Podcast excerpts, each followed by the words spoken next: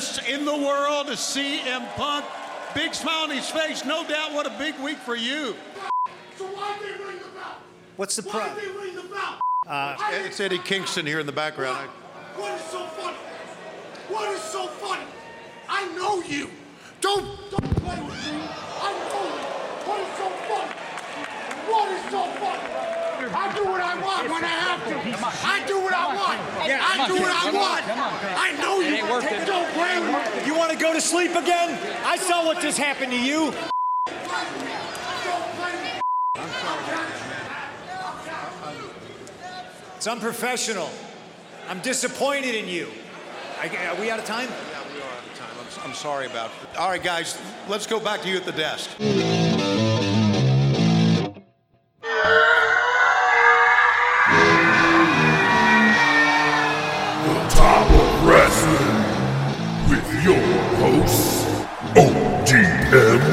And the Professor.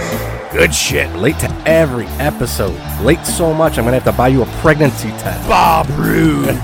I want to be a podcaster. Yay! His mama named him Kenta. I'm gonna call him Kenta. Dynamite drop in, Monty. That broadcasting school is really paying off for you.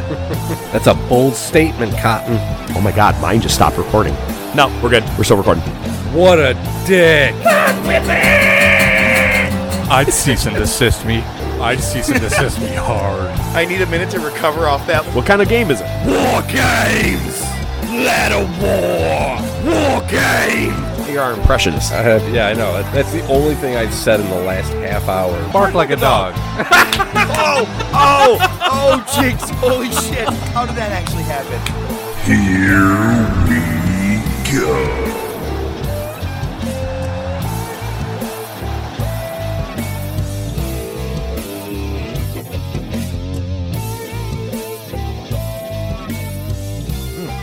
Thirsty. I used to get dehydrated as a kid. One time it got so bad my piss came out like snot. I'm not kidding, it was all thick and gooey. Fuck, I'm recording. Hey everybody! Welcome back to the Top of Wrestling Podcast. It's Wednesday, and you know what that means. The Professor Mark Fantasia, the Doc ODM Joe Rizzo, we're here to bring you top wrestling, top topic, top news, a lot of good shit. And I am ready because, you know, we talk movies and we talk wrestling. Come on, you know that I didn't really piss snot as a kid. Maybe I did. But last week, it was. Or whatever. That was Cousin It saying Addams Family 1 and 2. I think it was a good shot at that. But you know that every week we're here on I, uh, iTunes, Spotify, Podbean, Amazon Music, Pandora, YouTube, Facebook, Twitter, and Instagram. And the show don't get started until we have ODM by our side, ladies and gentlemen. What's up, man? Give me the fucking keys, you cocksucker motherfucker!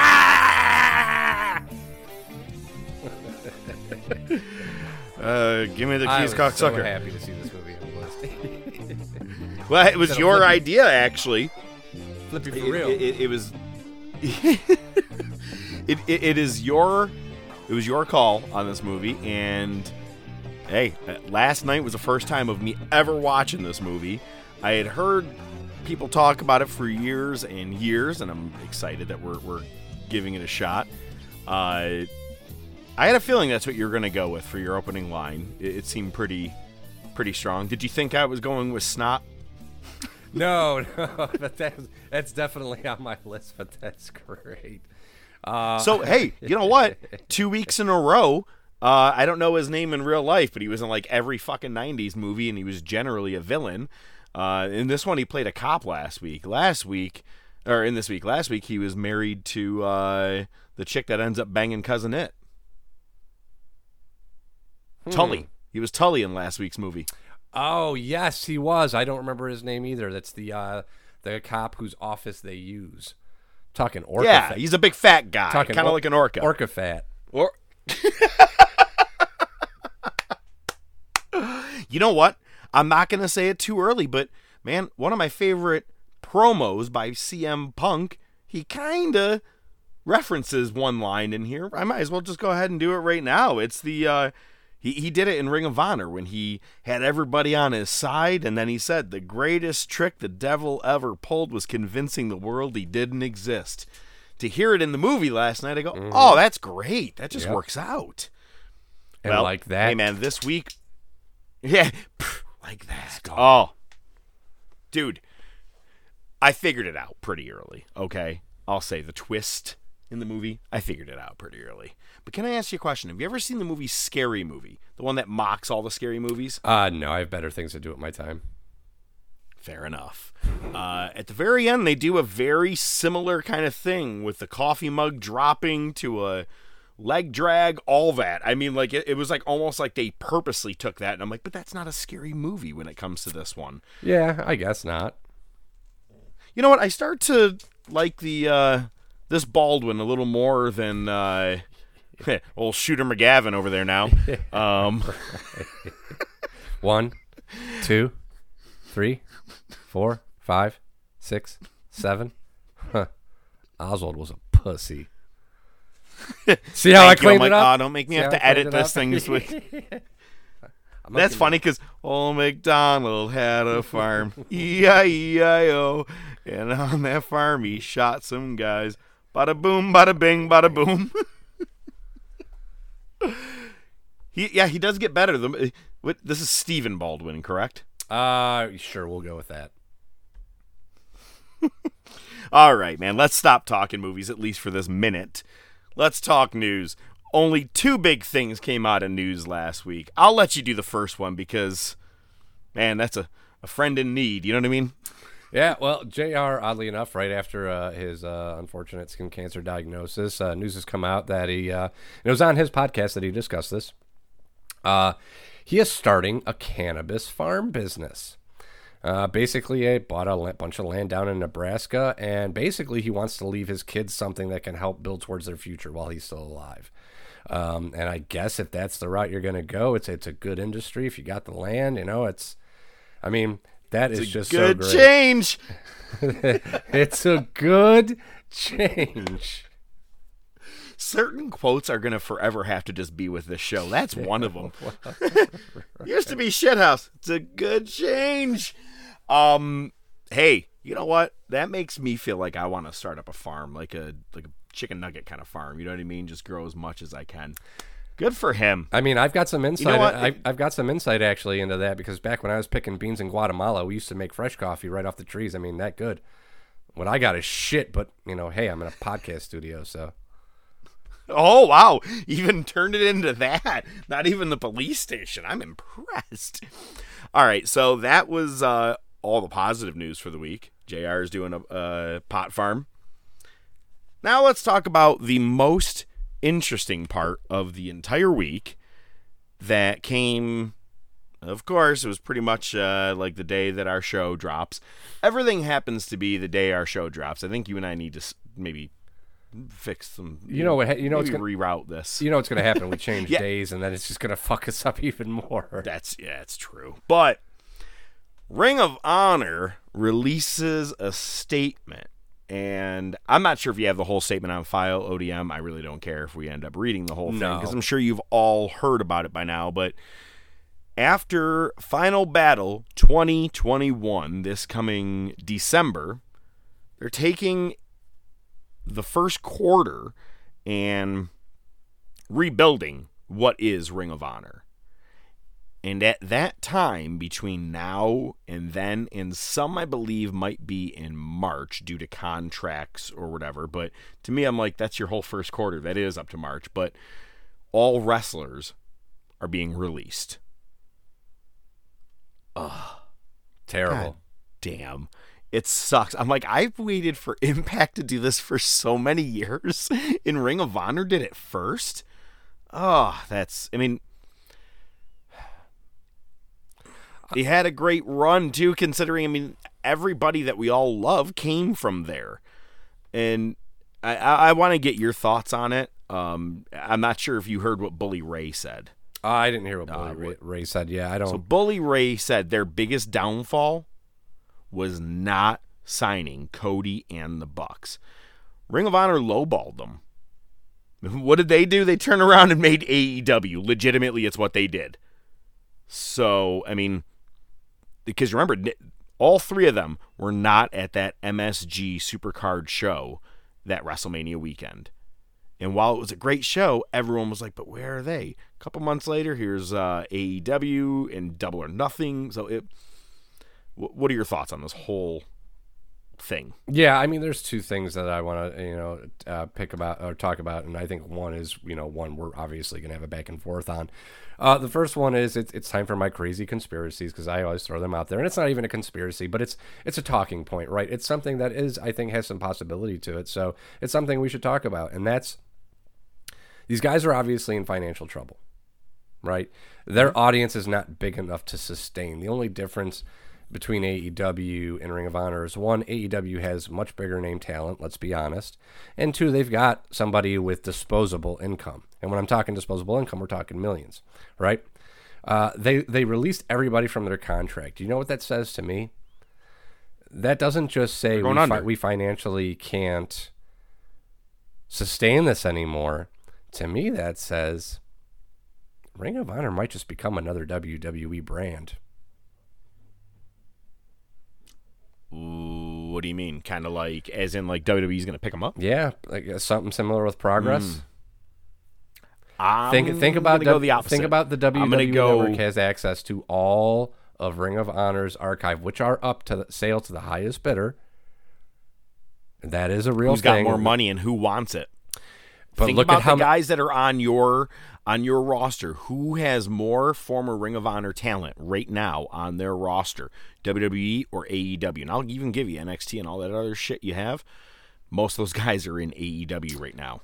True, but Seth Rollins is It'd be WWE. best to take the. Sure, fine. You got Seth Rollins and you got Samoa Joe, but you got Punk, Danielson, uh, the Bucks, Adam Cole, Bobby Fish, some of the Cody matches. Now, I want you to think about this. One guy that never ever he said he was never going to go to WWE because he knew they were going to be- book him badly, and he stayed true to Impact, stayed true to Ring of Honor. I'm talking about Jay Lethal. He's not going to go there, right? No. He's going to be better off in an AEW. Now I got all the list of the guys who are here. I'm going to just quickly I- read them off I- for you. I just want Okay, to. I, I want to All right. interject only because that's that's where my assumption or my statement comes from. Is you're talking about Jay Lethal won't go to WWE. I, I completely agree with you. They were all released. So if WWE picks up Ring of Honor, they're not picking any wrestlers up. They can designate just picking the whoever they want, and they can say, "All right, we'll take you. We'll take you. Rest of you are fucked. We're putting our own people in there." Again, I don't necessarily believe that that's what's going to happen. It's just something to think about. But you're right. AEW could take it over too. But on to the names. My apologies. So, no, that's okay. So I'll tell you what. As let's just go one by one, and if you don't, if you're not really familiar with them, I'm pretty much familiar with everybody on this list. Um, but we'll both say where they think they'll go. We don't have to list it and then go right back through. Let's just go as we go through. Um, Bandito, who is your Ring of Honor World Champion right now, a Mexican high flyer. I could see him going AEW, AAA, or something of that realm. I don't think WWE, but what are your thoughts? Yeah, I, I tend to agree with you. I could see him showing up in AEW. I kind of hope he doesn't because here's the thing with this, and uh, and, and with Bray Wyatt. I mean, bro, that shit's about to pop off. Like I'm gonna do everything in my power not to Any miss, minute. miss Dynamite or Rampage moving forward, just because his his con- his complete con- uh, it's done. It's done. So anyway, it's so over. so Bandito, I, I really hope it's not AEW. AAA makes sense. Uh, um, I could possibly see Impact. Wasn't Bandito a part of? um I want to say one of the original AEW pay per views. I think he was in one of the Rumbles. Okay. So the next one is Brody King, big guy. I could actually see him doing well in an NXT or WWE. Surprisingly, um, Yeah. I, I don't think he would work well in AEW right now. Yeah, and, I, and the thing is, I don't think they're going to sign him to NXT because uh, WWE's already kind of taken that stance. They're not hiring any indie wrestlers, so I don't think any of these people are going to show up on NXT. No. Dalton Castle is a character. I think he is great with performing. His wrestling, he does have a great collegiate bath, uh, background, cons- considering we know that from he he is from the Rochester area. God, he's another one I actually see going WWE maybe. That's debatable. The next one I feel is a slam dunk. If you were to take right now Bray Wyatt, I say take Danhausen and put him right into. Uh, I, I think personally put them both into AEW. Put a little more character into that. You know who I think would honestly work great personally. Funny Bone, but that's just me and you here on the side. As Sure. a, as a fan of Sure. some wrestlers, but I'm like, but um, I, I see you pumping your arm up and down like you're uh, looking for someone to honk a horn.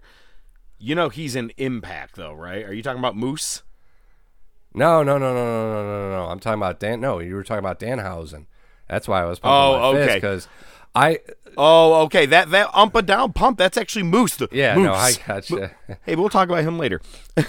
so, like Danhausen, I, I've heard the stories about you know Bray Wyatt saying he would love to to, to team up with Danhausen. It's almost weird because Danhausen is almost a little too over the top. Like Bray can be like really serious and really a mind fuck, and Danhausen just seems to it has to be completely rebranded, rebranding, and I don't know that I want that. Um, you know, I- I'll be completely honest, man. Uh, in Weekly Cornette reference, uh, they've talked about Danhausen before. Some people actually uh, paid for cameos by Danhausen for Cornette and Great Brian Last. They were both fucking hilarious. He does a line about uh, why do you carry teeth with you? Well, I carry teeth because I pour them into my opponent's mouth, and uh, it's technically part of the human body. There's already teeth in the mouth, uh, therefore it's uh, not a disqualification. He's fucking hilarious, dude. And and, and Cornette said something, and and I know we we don't like to go this route, right? Because we don't want people to think we're just mimicking opinions by somebody else. Um, but honestly, I agree with Cornette on this. I'm gonna be honest with you, brother. I have not seen Danhausen wrestle. I have only seen I his have. personality. I don't want to see him wrestle because I don't want it to ruin his character. I just He I'm is concerned. a very fun clown version of Orange Cassidy, a Uh, guy okay. that can wrestle when it really comes down to it, but Uh-huh. it's about the character. Orange can go. All right, man. We we talk shit about him. We're like, you know, we don't care. But at the end of the day, when he all of a sudden stops putting his hands in his pocket and he starts going fast, you're like, fuck. He actually just went toe to toe with Pac. That was awesome.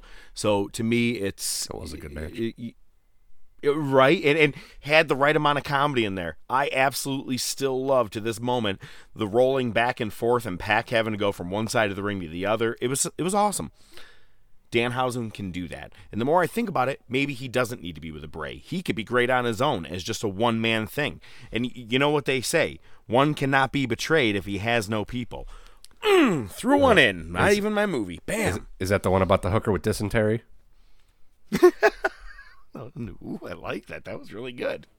Hey, let me tell you something. I believe in God, and the only thing that scares me is David Arquette winning the world title. I forgot about that one. I forgot about that one. yes. All right, one. let's get back into this. Yeah. Now, you want to talk about a team that I think would fit 1 million percent beautifully into AEW. They are your current GCW tag team champions, the Briscoe brothers. Yeah. bring it on. You need to bring a little more uh, oomph to that tag team division. You bring in them boys. Come on, man. I you know me. I'm a huge fan of them. 2002 Ring of Honor originals. They're still there to this date. And if you're gonna close the doors, someone needs to pick them up. WWE will not let them be what they should be. You would have great match between the Usos of them a couple of times, and then gone. Just like it's FTR versus the Briscoes. yeah, dude. Just give it to me. Bucks versus Briscoes, Good Brothers versus Briscoes. God damn, I would take Jungle Express or Jurassic Express versus them. I mean, really, Luchas. Penta in in Fenix versus them. All right, so nowhere else do they need to be but AEW. Dragon Lee, kind of in the same boat as Bandito, to be honest with you. Um, I've seen him do a lot of things within New Japan. He's done some in AEW most likely going to be somewhere in that realm and also AAA. But you know what? Maybe they're trying to get a bigger, stronger presence. They are pushing Andrade lately, and who knows? Maybe they may try to get a stronger uh, Mexican presence, or you know what I mean? It- it- who knows? They they push Sammy Guevara is the Spanish god, so maybe bringing more guys over like uh, Bandito or Dragon Lee, or how about the Young Bucks' best friend? We've been wondering for ages when he's going to show up in Ring of Honor. Now's the time. Flip Gordon, man. I feel like the, the ship has passed, sailed, whatever. It's gone on him. I had so much. I we were all behind him so much, and now that he stayed in Ring of Honor, I feel like he's a thing of the past. Kind of like even though Marty Scurll has a lot of shit behind him or whatever, if he didn't have that, I'm like, it's just too late for me, man. I'm over it now. I kind of feel that way with Flip. What's your thoughts? Yeah, I agree with you. Uh, if anything, I'd say if you're going to bring him in, bringing him in to turn against the elite and the Bucks.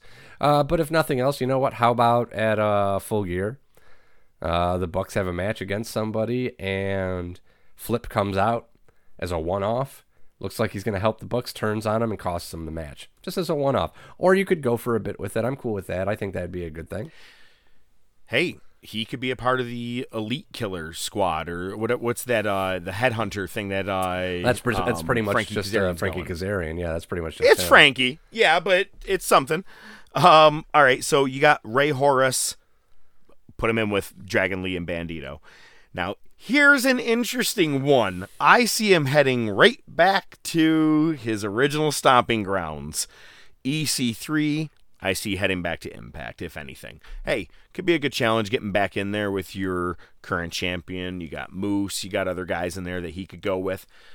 I don't, I think he's proven he's too stale. Do you know? Do you know what happens? Other company. Do you know what happens if we keep talking about EC3? Hmm. Fuck your father in the shower and have a snack. Or are we going to go on to the next person? Oh, that's a good one. Wait, what's his name in real life? Pollock, right? John, Uh, I always Pollock or- forget his no, name. He does a really good. uh Columbo. uh No, what's his name? The uh God damn, not uh Christopher Walken. He does like the best Christopher Oh, Walken really? impression. Yeah. Um Jay Lethal. I say AEW all the way. If Yeah. not, New Japan. Oh. I think he would fit extremely well in New Japan. Yeah. Yeah, I can see it. the next guy just recently and a part of uh I, I believe he was a part of Jay Lethal's crew. Yeah. Um Jonathan Gresham had just recently said, I am now officially putting my name in the hat as a heavyweight contender, which I think we were about to get, you know, him heading into the the matches against maybe Bandito or Roosh, things like that, and it's you know, but now him Ring of Honor's gone. Gresham, I could see maybe doing okay in AEW, but to me, it's kind of like Brian Cage. So unless Kenny, or unless uh, John Gresham's going to come in with some real personality, it's just another big guy who can go. I think Gresham should be going to New Japan. Fair enough. The rest of this list, honestly, looking at it, I see one AEW, one retire, and then the rest not AEW. I don't care. So we'll blow through this. Uh, Kenny King and Rhett Titus. That's your All Night Express. Hey, I'd be okay with them in AEW. I could see them doing some work in New Japan. Most of these are probably going to hit up uh, Impact at the very end here.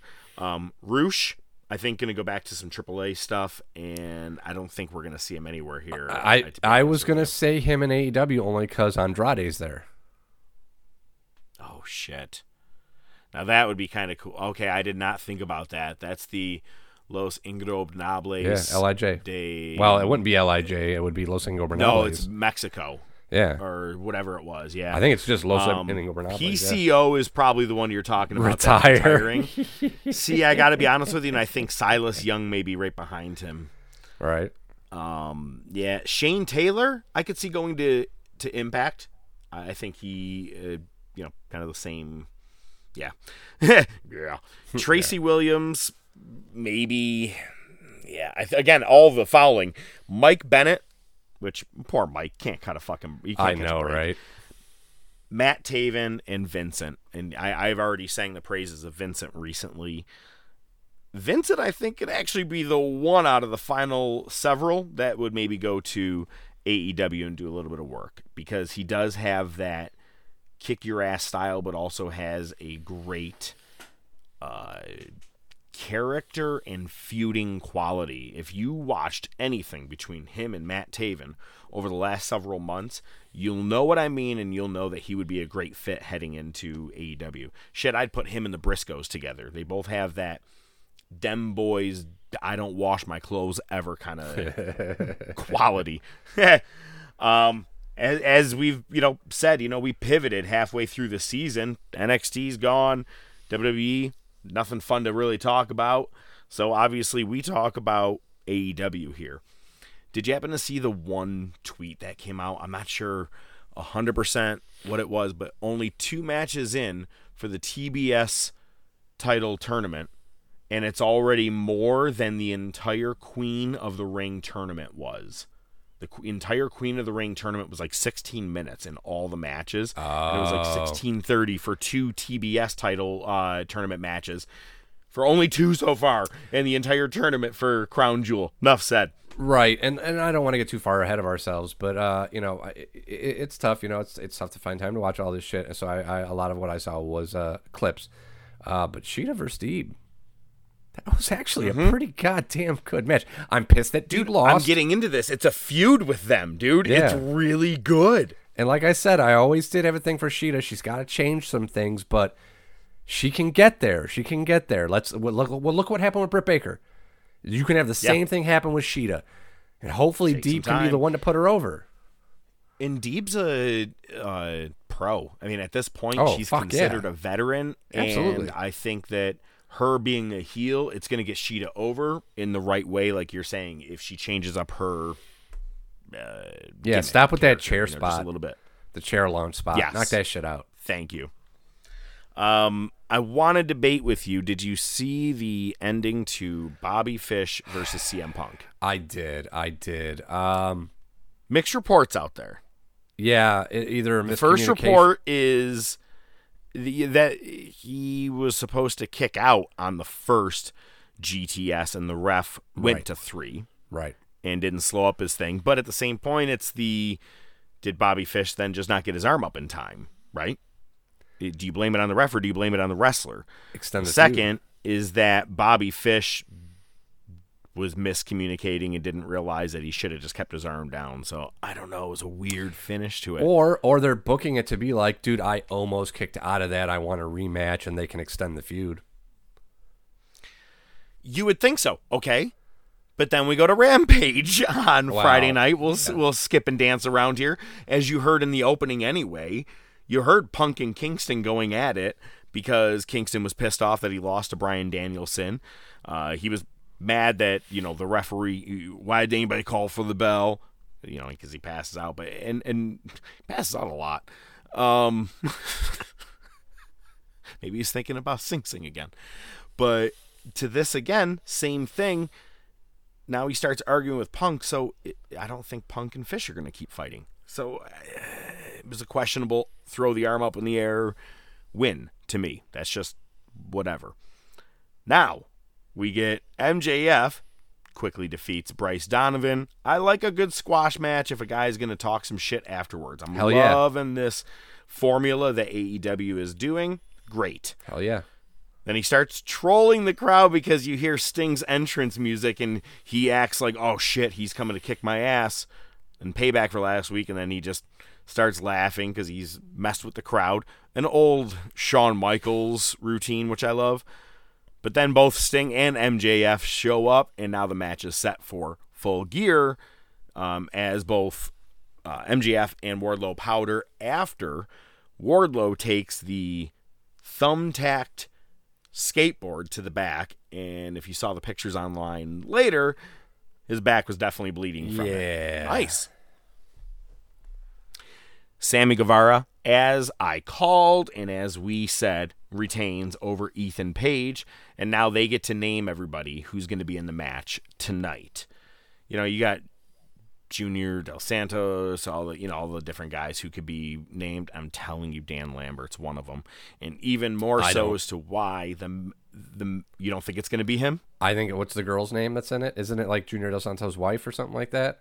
Yeah, but she said, "Oh, that's true." I bet she did I bet a- you gonna be her. Oh shit! What if it's both of them? Dude, she she looks like a badass, dude. I want to see what she can do.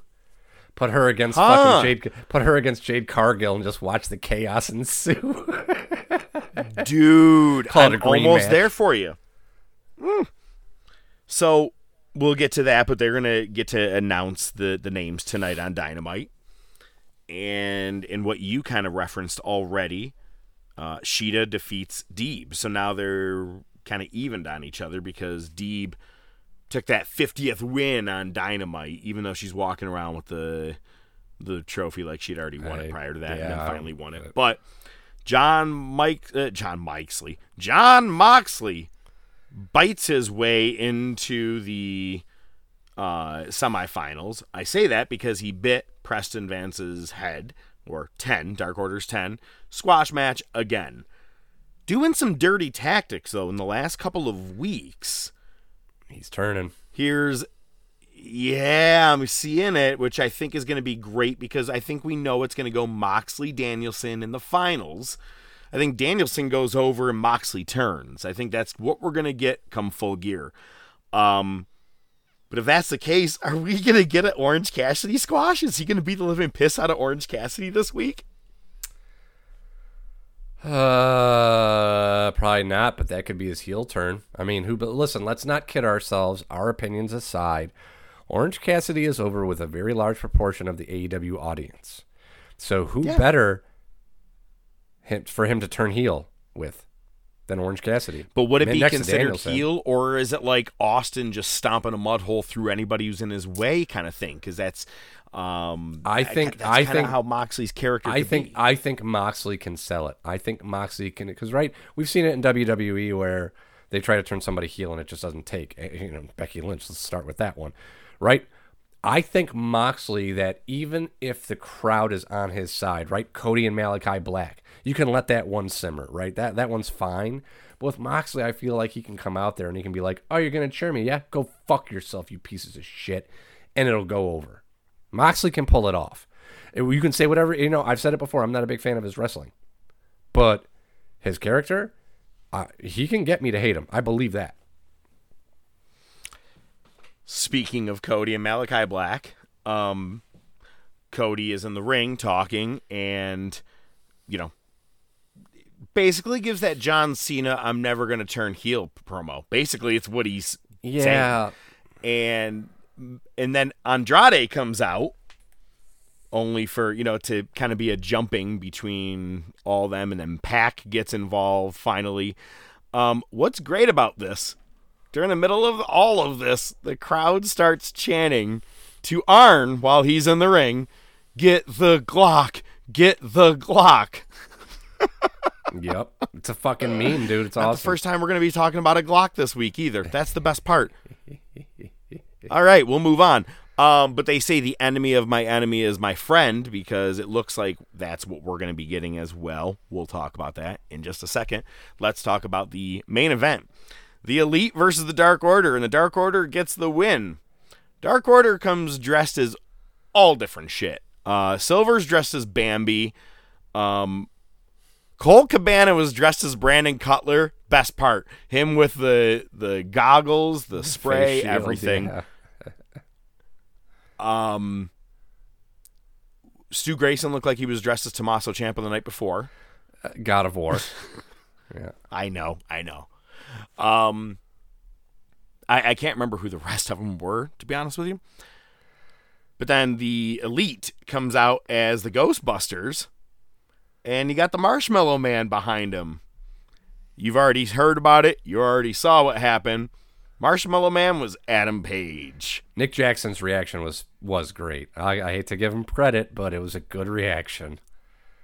all of it was great. Here, I thought they paid the money to get the Ghostbusters theme. You actually hear the Elite over the whole thing, like it- they, Ah. kind of redid the lyrics. Um, it was awesome. I it it was look at everybody's like, oh well, look at Adam Cole saying that he left to go to a wrestling company because he doesn't want to do entertaining stuff. I'm like, uh, I don't know, man. That shit was kind of awesome to me. I mean, it's doing it all the time versus I, I'm to me, he's doing it in fun with his buddies as opposed to being told to go do something. Stupid. And that's what the problem is. I think this is reeks too much of Vince McMahon. Well, it's Halloween, pal. You got to dress up in costumes. it's good shit. I, I like I, you. You don't have. You can acknowledge it's Halloween without like going over the top. Again, when he pulled the mask off, the pop, Nick's reaction, that worked for me. But as a whole, Yep. it was just like, dude, it's Halloween. You don't have to do it. Now, again, it's the elite. They're douchebags. I I get it. So that part, just the elite doing it, fine. The Dark Order needs a rebranding. Brody saved it as much as he could. I really have sympathy Yeah. for him. I do love Jonathan Silver, but I think do- it'd be cool if Bray came in, but at this point, uh, you have to do it right off the uh, off the bat. Do it right away and have him as your new leader, or fo- everybody could follow And him. some you guys people no can leave. The Dark Order, you're the Buzzers. I don't give a shit. like Anything. Silver should leave and do his own thing. Yeah. Cabana should leave. You can keep Grayson and Pizzeria Uno, and uh, you know, go from there. I like that. That's a good one. Um, so tonight we got Jon Moxley and Cassidy in the semifinals, and we also got Cody versus Andrade.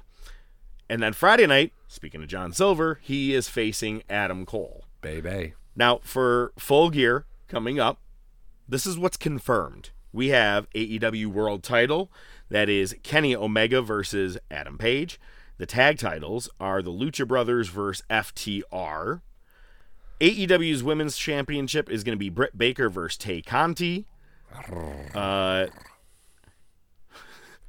you okay, man? Something in your throat? Um, Yeah, yeah. I'm still getting over this cold, man. You know. we uh we already talked about Bryan Danielson is in the finals because he beat Eddie Kingston on Friday, and he is in the finals, most likely facing Moxley, as we said. Darby Allin has officially challenged, and it's on against MJF. And here's why I think it's going to be Dan Lambert. You think it's going to be uh, What's her? DeSanto's wife. Hey, maybe it's both of them. Who knows? We'll find out. But it's a Minneapolis street fight with American Top Team versus the Inner Circle. couple other rumored matches are Cody Rhodes and Pac versus Malakai Black and Andrade uh, Del Rio. I think that's his new name. I like because he looks like it now. He's coming out in the gold and all that shit. Andrade Del Rio. Thank you. That's our new thing. Even though you accidentally did it. Adam Cole still rumored against Jungle Boy and CM Punk now, I guess, possibly versus Eddie Kingston. I could be okay with. Could be a good brawl match. Um, and rumored also to be the TBS title finals. So, hey, a lot of good stuff, a lot of things that we love, and a lot of things that we like to do each week is bring something to the table. Just bring it, bitch! Oh my gosh! Hand me the keys, you fucking cocksucker. Look I'm at- gonna shit blood Mine is short. I love that part. you okay? Yeah, I'm fine. I'm just gonna shit blood tonight. Um, mine is short and sweet, man. Each week we are already talking about things as we're going in depth with the Monday Night Wars, and Roddy Piper being back has just sparked an interest into me just loving Piper on the mic again, as always. And it brought me back to wanting to watch the time that he got Vince Russo in the ring and called him out about Owen Hart's death in TNA and having the Basham brothers there, and it was a pretty much a straight shoot. And what I love is he's doing it in character, out of character, doesn't matter. He is a great antagonist on the mic. You see what he does to to Hogan. He asks him a question, pulls the mic away before he even has a chance to answer. Gets in his face, says shit. He he has a path. He knows it's like A to Z, but Piper doesn't necessarily go B, C, D. He kind of goes A to W to R to T. He's all over the place. He does what he wants, but he knows he has to get to Z, which I love about every one of his promos. Which leads me to say, hey, two weeks from today, our top topic is going to be the greatest on the mic of all time. We're going to be talking about the top 20 on the mic. So get ready for that. I'm excited about it. But yeah, if you ever need a good rabbit hole, go down a Roddy Piper interview rabbit hole or at just anything of him on the mic. What do you got this week? Well, uh, fucking Moose went out to his car, got his other title, and shot on everybody. Um, did you, you like that? Uh, Good references. have, have you? You've heard it. You've heard it. Oh, And and if you haven't heard it, just fucking play it. Because now I have this, which makes me the greatest champion in all of professional wrestling.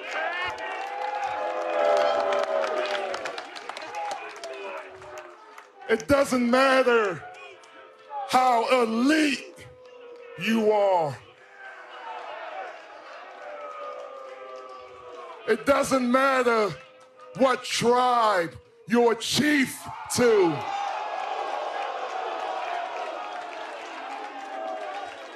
It doesn't matter if you're the boss, the man, a woman, a king, the queen. It doesn't matter what day you hold a title. Hell, you can add a new day to the week. I'm still the greatest champion in all of professional wrestling. So yeah, he basically just lit everybody up. The elite, Reigns, Becky, uh, fucking Xavier Woods. Charlotte Flair, New Day, and basically said he's the greatest champion in all professional wrestling. I like Moose. I don't believe it, but he got me close to believing it. He cut a hell of a fucking attention. promo. Listen, Impact. We listen. We know Impact is not. It's it, it's WWE. It's AEW, and I would say it's New Japan. That's your big three. The NJ, uh, the New Japan thing is hard because for the people in the states, it doesn't have the reach that the other two companies do. Uh, and obviously now with everything happening with Ring of Honor, even before that, Impact really is your next, your third biggest American wrestling company. Um, but god damn, man, god damn, brought fire. I don't care if it was written for him. He delivered it in a way that it was like I'm basically putting everybody on blast without getting sued. And he fucking did dude, it. I seriously 100% when I watch, I go, oh, all right. I, same thing. It's like, it's like, it's like everybody's on ABC, CBS, NBC, and you're over here on Lifetime being like, but look what I got.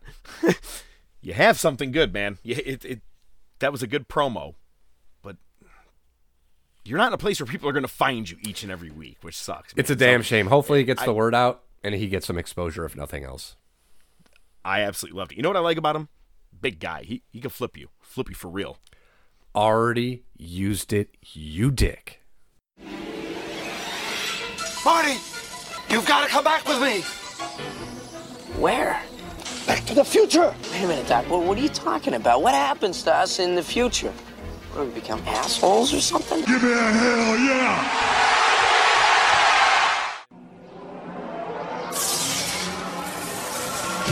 Want a war? You're gonna get me. Mick Foley is going to win their world title. has been paid for by the New World Order. Come on, Vince. Step into the ring. My God, the battle lines have been drawn. D-Generation X invades WCW tonight. Austin 316 says I just whipped your ass. Have a nice day. I got you. Booyah!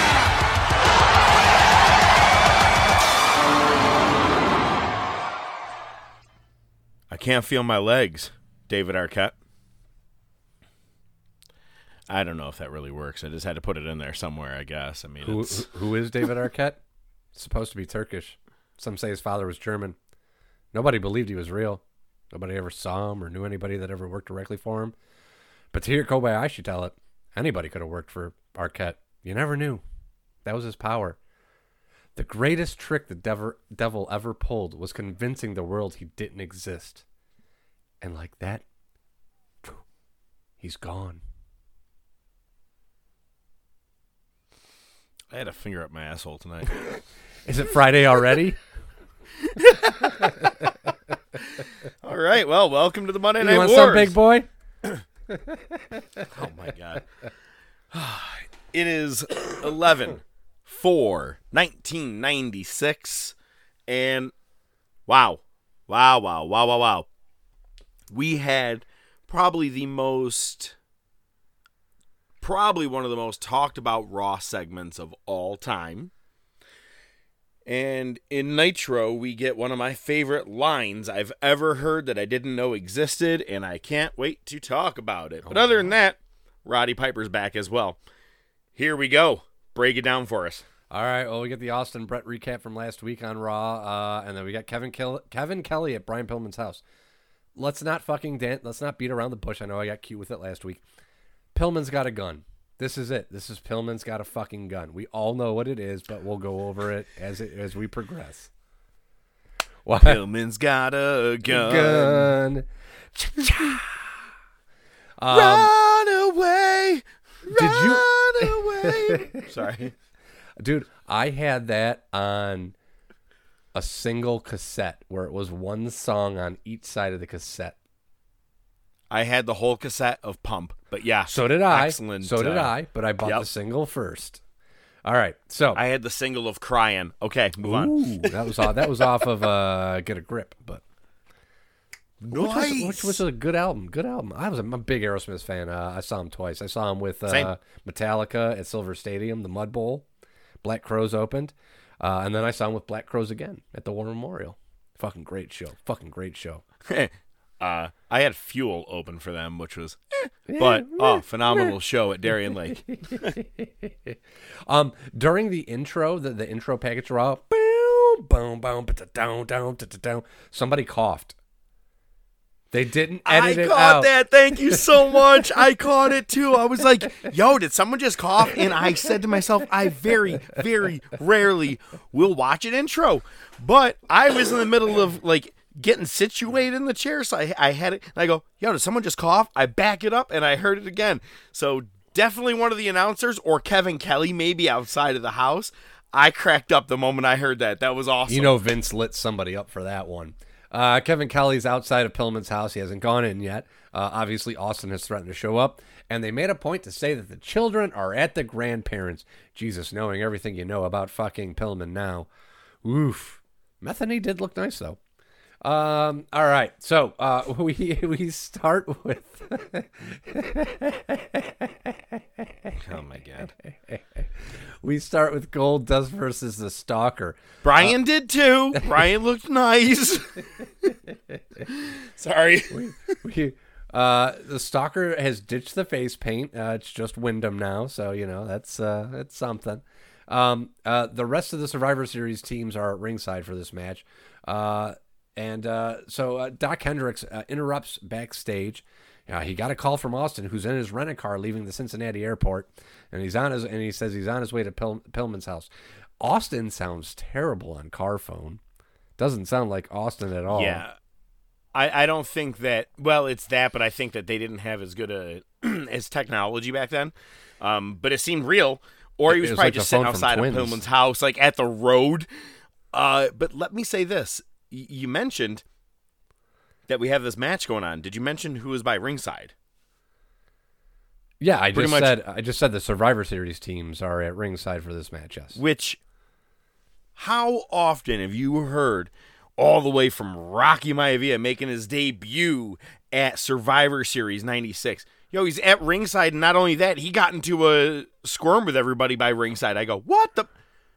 Wait, we never talk about this. Yeah, I we know, never right? talk about that. Never. And when you said that when Austin watched Brett say he accepts the challenge and Pillman goes nuts, and you said Maivia was there, he was. Dude, why aren't we ever talking about any of that? It was Survivor Series 96. What a sham. Yeah, it's fucked up when you think about it. Speaking yeah. of sham, and I don't mean sham and the Pharaohs. No, but ooh, music. Never mind. Uh, I was thinking roundabout by yes, but that's okay. I'll be here. Anyway, so boom, but the boom, but the Hey, hey, we were talking about. You said Barry Windham. One thing I wanted to throw out there. right now, Bray Wyatt has put his name to just Windham on handles. What did I tell you? From what I've seen, but he took everything out of uh, WWE, this, Yep. that. I want him to come out as just that Windham. Think about that. You don't even need a first name, last name. Windham. Like Prince. Just Windham. I like it. Dude, but like I'm saying, like almost the culmination or ultimate of the Windhams. Or, man, I hope, just hope, Bo comes in with him. That's what I, I just I'm want to throw you. that out there. You can make well. Bo dark enough, but what we're getting on a side. Well, we'll we'll we'll we'll, we'll, we'll I, check it out. I agree. Okay, back to, All right. back to uh, okay. So this match ends with well, uh, okay. Austin says Austin 2517 says I will strike down upon thee with great vengeance and furious anger. Fucking Austin pulls a pulp fiction quote. Fucking great. Well, I mean, it's Fucking great. That got I mean, by- buried and everything. But by all means, it is also a real Bible scripture, not It's just not. you know quoting Pulp Fiction. It's not. That's not a real That's Bible not? quote. Nope. It's it's made up. Oh, guess what? Never read the Bible. Um, um, I don't know. I'll- I like him very I'll- much. You're But trying he- to tell me but he Jesus how- Christ can't hit a curveball? no. All right, hang on, hang on. Where I was, go- Jesus Christ, I don't even know where I was going with this. All right, move on, please. All right, It's a double DQ. It's a schmaz. It doesn't matter. Uh, oh, not the first time that that will be used in the WWE. In '98, I remember Taker uses it on Kane in build towards WrestleMania 14. He go to he goes, "I will strike down upon the." He goes to face you, Kane. Just throwing it out there. It won't be the first time it gets used, but hundred percent underwhelmingly used. yeah. by, by Austin. It was passive. I, I caught on it just because I'm you know I'm a mark. So. Oh, Uh, totally. No, I caught it. We, we get the uh, Karate Fighter Survivor Series recap for Doc Hendricks. He goes over the card. Uh, Bearer is going to be uh, in the, the shark cage, uh, suspended above the uh, the ring.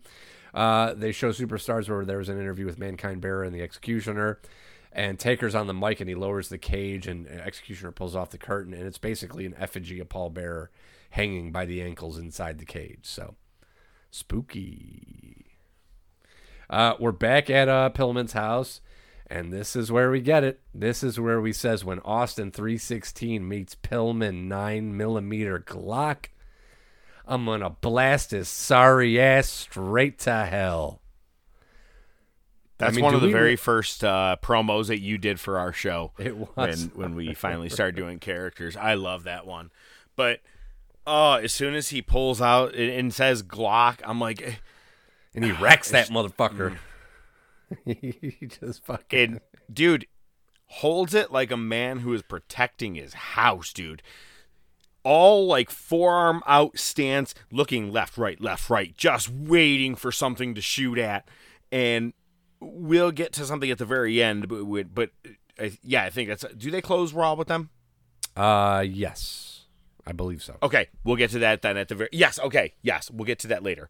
Um, even watching it 25 years later, I've seen it many times on quick clips that they show you, but watching in succession from the beginning of Raw to the build up, the Austin's phone call to now actually entering the house and doing everything. Or no, no, no. Uh, or no, not entering the house yet, but him I was like, I'm like pistoling the Glock. Jesus Christ, Pito, I know how to use a gun. Doing your best, Arn Anderson. But you know what I'm saying? It was it was outstanding just to watch the whole the whole build up. So him even pulling out the gun. I have a lot of questionable things on this whole thing, but move on. All right. Uh, we got our Karate Fighters holiday tournament. Uh, Sid beat Marlena, just in case you were curious. Uh, then we And go. it, it was won by Marlena because I like that Doc Hendricks gets to do not only karate fighters matches for Survivor Series, he also gets to commentate the matches themselves in the karate fighter tournament. Actually, he didn't commentate the matches. They had like uh, you know instead of Marv Albert, it was like Harv Albert or something like that. Oh, okay, but he had to. He, either way, it was just annoying. Just all of this shit is annoying. Uh, after that, we get Sad thing is, I'm watching it because I'm afraid to miss something, like someone coughing during the intro. I know, right? Uh, after that, we get Austin outside of Pillman's house beating up Pillman's friends. What I really liked about this, and you can say it was silly because they had that kiddie pool there, which obviously was fodder. But The let's drowning? be honest, in the grand scheme of wrestling, historically, especially with WWE, this looked realistic. As realistic as it could look. This looked like Austin was just literally beating the shit out of Pillman's two friends. He fucking slammed one dude's in the car door. He was running him up against the garage, the hood of the car, the kiddie pool. The dude's shirt was ripped. It looked like Austin was literally going to town on these guys. We don't get that shit anymore, man. It's like Vince found out from USA Network what the limits were, what you could do. But like that day, they just found out. Wait, wait, wait. What we could? Wait, we can nearly show all a boob. Wait, we could pull a gun out. Hang on, hang on, hang on. Well, pretty I soon mean- we'll probably get get Sable with the uh, hand pasties over her nipples. Oh yeah, we're well in heading into We're- some. we're getting some there good- quick. Yeah. Um. So this whole, oh my god, the drowning of the dude, like just, I was like, he's literally putting his head into this kiddie pool. Yes, it's a kiddie pool, but hey, man, you ever seen What's Eating Gilbert Grape? Old man dies in a fucking kiddie pool, so it could happen, man. Well, he had a cardiac arrest, but either way, Austin beating the shit out of everybody, and it does look real. I have an issue. Every now and then, announcers, including Kevin Kelly, keep screaming, "Call the police! Call the police!"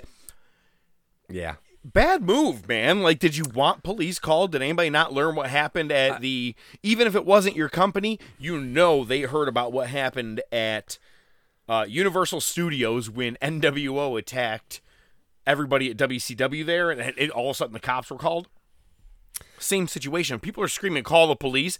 It seems like Austin's going completely AWOL. I agree, but I disagree. I, I agree, but the, my disagreement is they should have been saying call the cops. Based on the reality that they're trying to push, they should have been like fucking call the cops. My problem is is that in an hour long show, the point from which they're like call the police to the end of the episode, the cops should have been there. And we'll get to that in a little bit. Oh, bit. multiple times. Yeah, they and, and Yeah. we'll get to that in a second because uh, Let's they, not forget. they try to We play- don't see them, but there's commercial breaks in this thing too. they try to they try to play it off exactly exactly uh, they do try to play it off though uh, after that we get the pug versus uh, the sultan nobody cares it was a squash we're back at pillman's The house pug.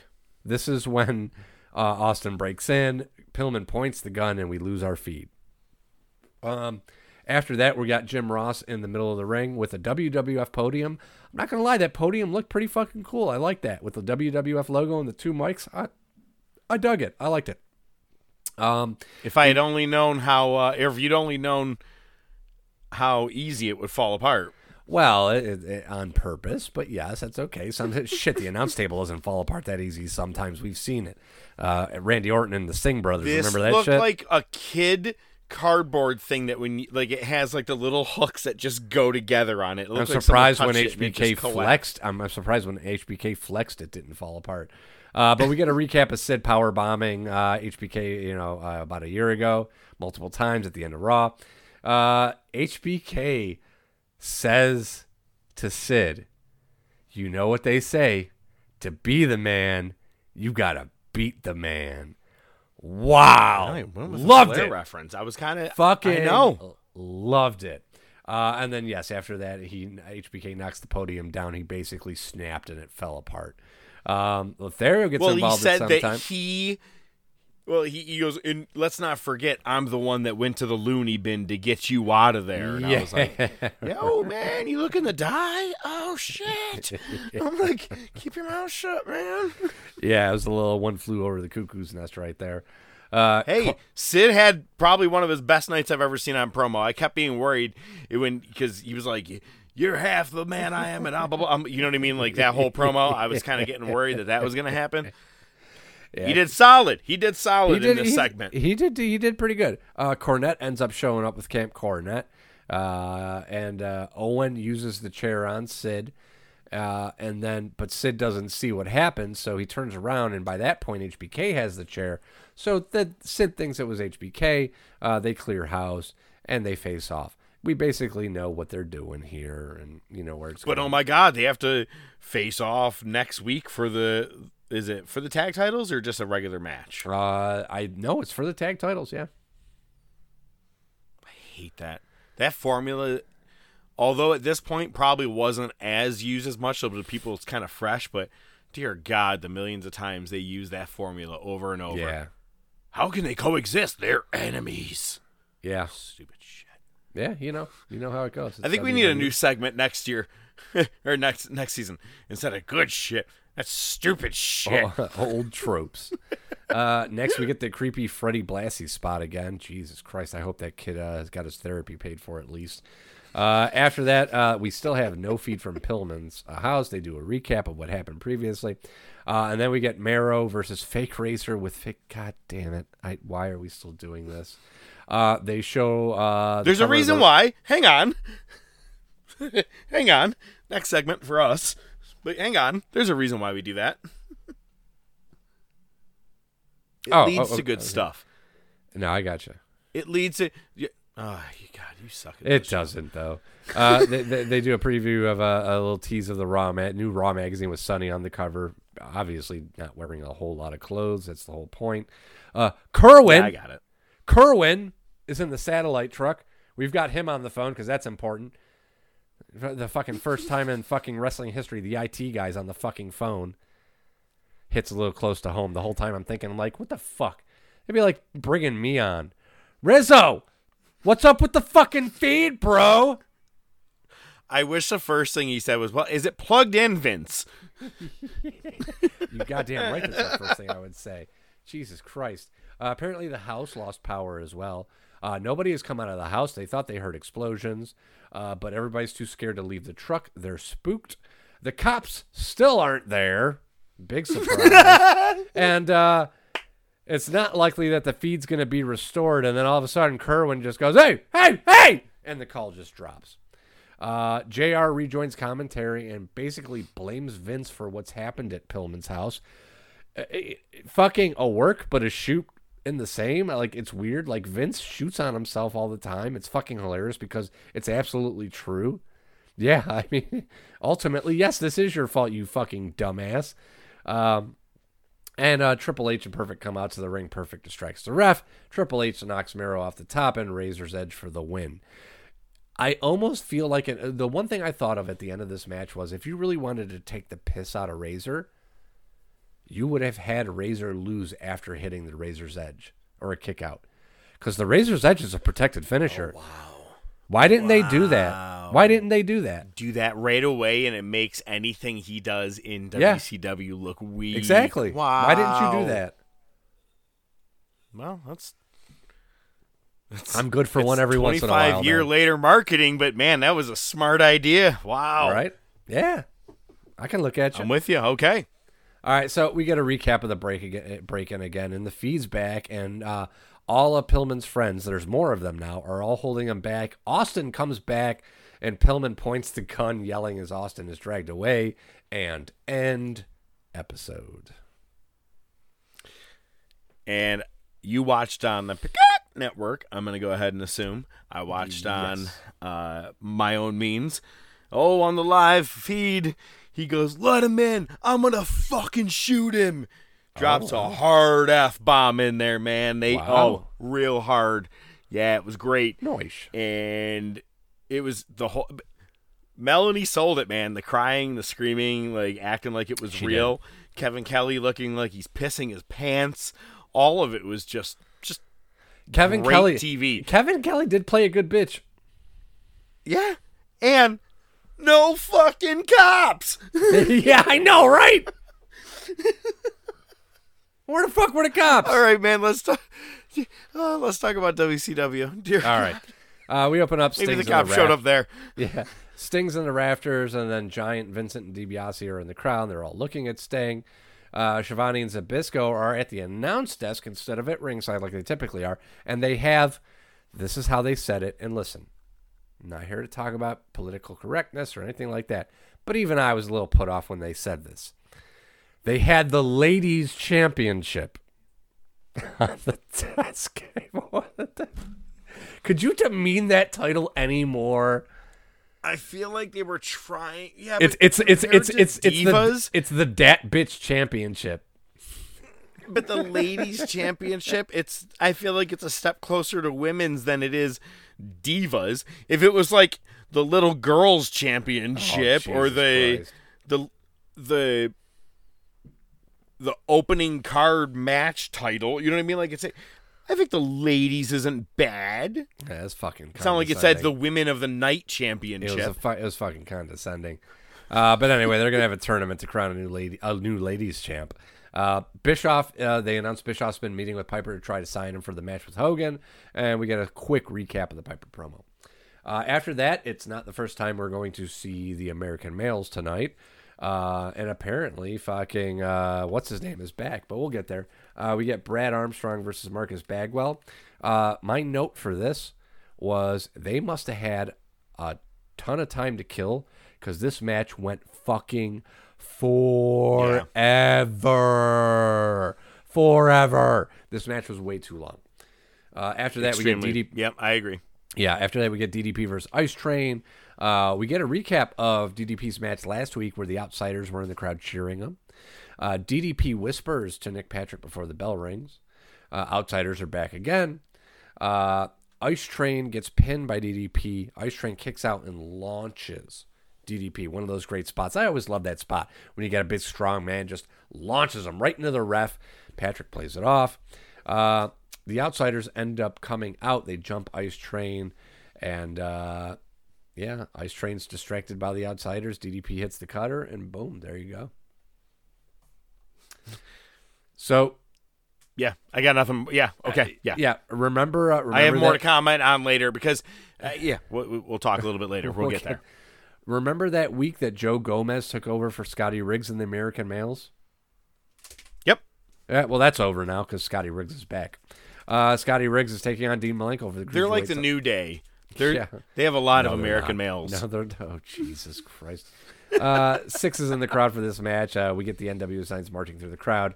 Uh, we get a little bit of a. I guess we're getting. You know, we had the uh, the Smoking Gunns in WWE starting to break up, and now it's going to be the American males because uh, Riggs ends up getting thrown out to the uh, outside, and uh, Bagwell looks pissed off and ends up throwing Riggs back in, and Malenko immediately gets the pin. So they're starting to tease that dissension right there. So Uh, with next week- that, that's why I was holding off my comment. Okay. Okay, hey, uh, you know, hey, Oh. okay, fair pal. I Yeah, right, okay. I don't have my notes sitting next to me. I forgot, and I, I have to chime in when I'm remembering this. I rem- I watched all of this stuff, but I just had to I had to remember a couple of these things here. Um, hey, Hill. During the first match, during the first match with Marcus Alexander Bagwell, I was like, you know, he joins the NWO at some point. When is he doing that? I'm like, is that later down the road? I go, I can't remember when he becomes like Buff Daddy and all that shit. Yeah, So at the then once this match got going and I watched him get perturbed that uh Riggs like he had to throw Riggs back in the ring Right.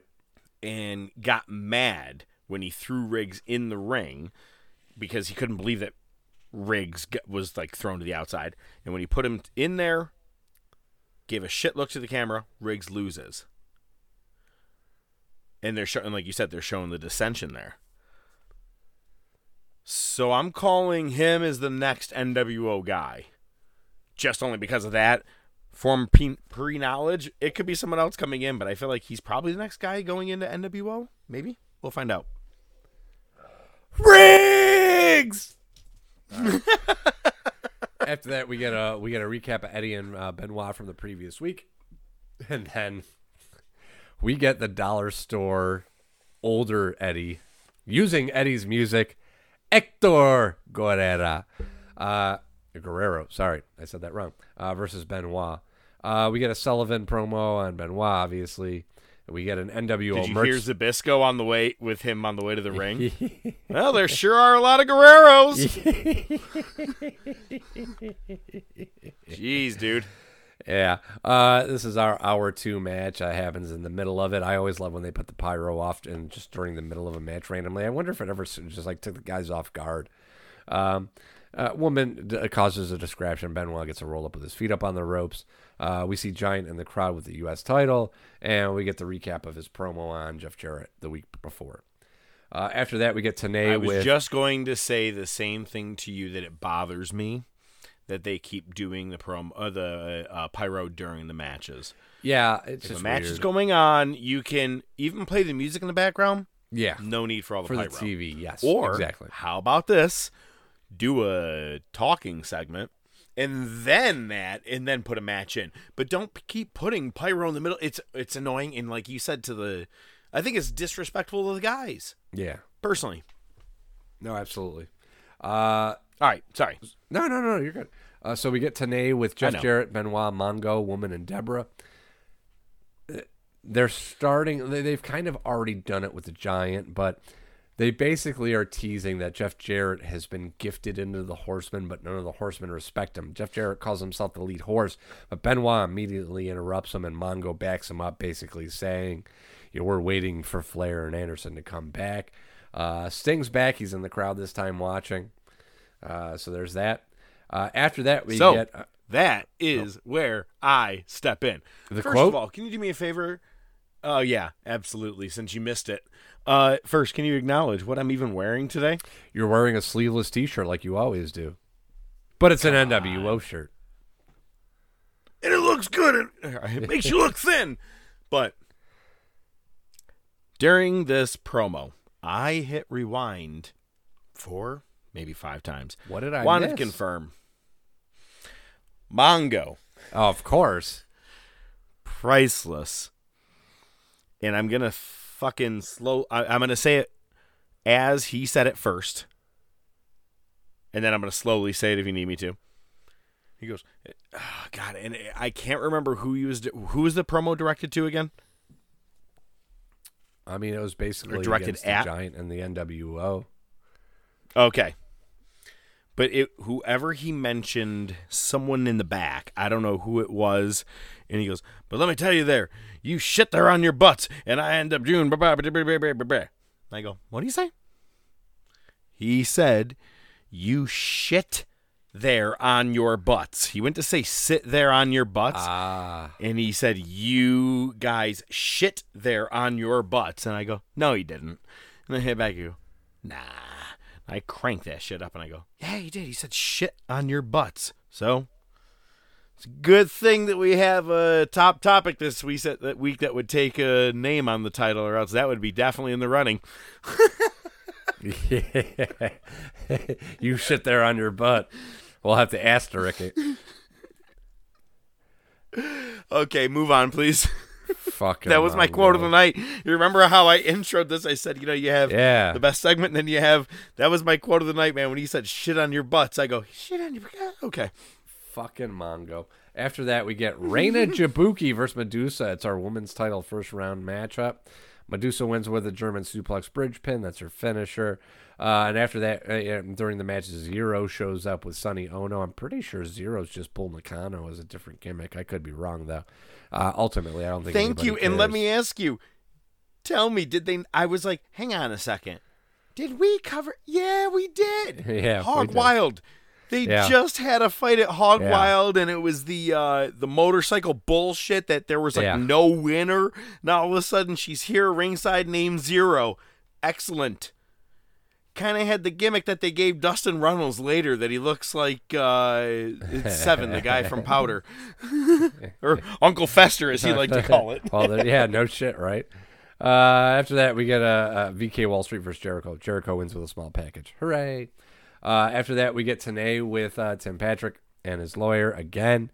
Uh, right after the Jericho match, Jericho, of course, pops in, calls out Patrick. Um, the lawyer goes, uh, Chris Jericho, wasn't your dad a hockey player and wasn't he a goon? And then Teddy Long just comes out and calls Nick Patrick a play a hater, which is fucking great. Uh, I just loved it. Loved it. Loved it. Uh, actually, no, I hated the whole thing. Just hearing Teddy Long say player No, hater but I mean, coming from hilarious. Jericho in '96, that's the player hater is like. "Ah." Well, Teddy Long said that. That's why I like. I don't care who said it, but. Uh, and Oh, then yeah. after that, we get the re- we get the recap of Sting's appearance during Luger's match, and he's got a rematch against Booker T this week because you know last week Luger just abandoned the match and just ran after Sting. Uh, next, we get Booker T uh, versus Luger, the rematch. Uh, Luger has a pre-tape promo on Sting. You know, I've been calling you. Huh, hit me up. Uh, Colonel Parker shows up ringside, starts hugging Sherri, and at some point, Parker just gets up on the apron like a dumbass just to hype up Booker. Booker goes to confront him and gets rolled up by Luger. And Sting's been watching the whole time. Fantastic. Next, we get Bischoff on the line. He's in Portland, Oregon to negotiate with Piper. And at first, he's like, Yeah, it's going good. Piper seems really receptive. And then he goes, But, you know, Piper, you know, is a movie star and he's got management and lawyers and agents. And uh, it's not going as good as we thought it would. Uh, I'm going to be going to Toronto next week. Uh, he's on the set of his next movie. So, uh, so there's that. And then they do what they said they were going to do last week and they actually replay the promo from Piper. they finally actually do it. Jesus, apparently, even with that Brad Armstrong match, they had enough time. Uh, and then after that, the ending is pretty much the same ending as last week. Hogan asking for the spotlight with DiBiase, and he cuts a promo. It was about the the cable Ace Awards are coming up, and you know, trillionaire Ted. No, not trillionaire, billionaire Ted. He's gonna have a seat up front. We haven't gotten our invites yet, and that's the end of the episode. Really flat. Sorry, man. You all lost to Pillman nine millimeter Glock. I'm You sorry. did this But week. overall, I don't care. You kept. I remember it happening when I was younger, and you did not change the channel because you're like, when they come back, what's going on? You're like, still fuzzy. Fuck, is that my TV or theirs? Theirs. What the fuck? Okay, I hear. I hear Vince. For real, that was it. Was more riveting, and and and it's funny because they call out in the beginning of the episode, starting with our new time. So I'm not sure what time they started on this episode. If it was three minutes earlier or an hour earlier, um, but yeah. So it, I think that Raw definitely took this week, only because it was just a fantastic, just keep you watching episode. We, I loved we, it. we did a music parody. It was that good. Oh, that's true. well, one of the things that this show is built on is top of wrestling, top of movies, top of two awesome wrestling podcast hosts, and of course, top topics. Ladies and gentlemen, it's now time for.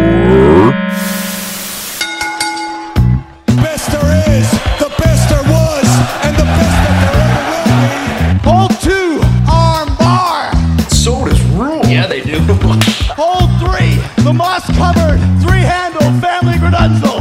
It's me, Austin. Just when they think they got the answers, I change the questions. I did it for The Rock. This week's top topic. You know something, Mean Gene? John Cena. Wrestling's not fake. Eh. The Rolex wearing what? Diamond ring wearing what? Kid stealing, woo, wheeling dealing what? Limousine right, what? Jet flying, what? Son of a gun, woo! Sierra Hotel. India. Echo. Lima. Delta. Shield. If you smell. The following ranking order and final decisions are a completely bias based order, based off The Professor and ODM made it. And as always, they like to let you know they have not worked in the business, but have been lifelong invested fans, much like you, our listeners. With not only their opinions involved, but with countless amount of hours of research done each week, they make sure to provide proper facts and history to back it up. However, they do know that your opinion may vary from theirs. If there is anything you want to chat about, bring to their attention. If there is something they missed or forgot, or you just want to let them know they are out of their freaking minds, feel free to shoot them a message on Facebook or Twitter, or email them at the top of wrestling at gmail.com. As always, they do appreciate all feedback and continued support. At the end of the day, they want to make sure that you do see the best of the best before you die. And now, this week's top topic. Hey ODM, I uh, did a little research on you. I saw that on uh, last Friday night you were in uh, Rochester. Yeah. I live in Rochester, Einstein. What do you got? A team of monkeys working around the clock? Yeah, buddy. I love that whole part. Woo, all right. You know what? Talk about I mean, there's a great twist at the end of this movie, but hey, this week is the top 20 character rebrandings. Now, we've already kind of briefly talked about one man earlier today, and we'll we'll get back to him a little bit later on as he was a part of Raw. But not every gimmick or character or whatever that you want to call it is given to you or that you try works every time.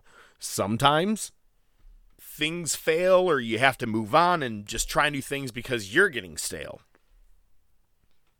So this week we have 20 character rebrandings that I think we want to say are probably for the better or just in general some of the great ones that, you know, kind of changed even wrestling in, in, in some ways.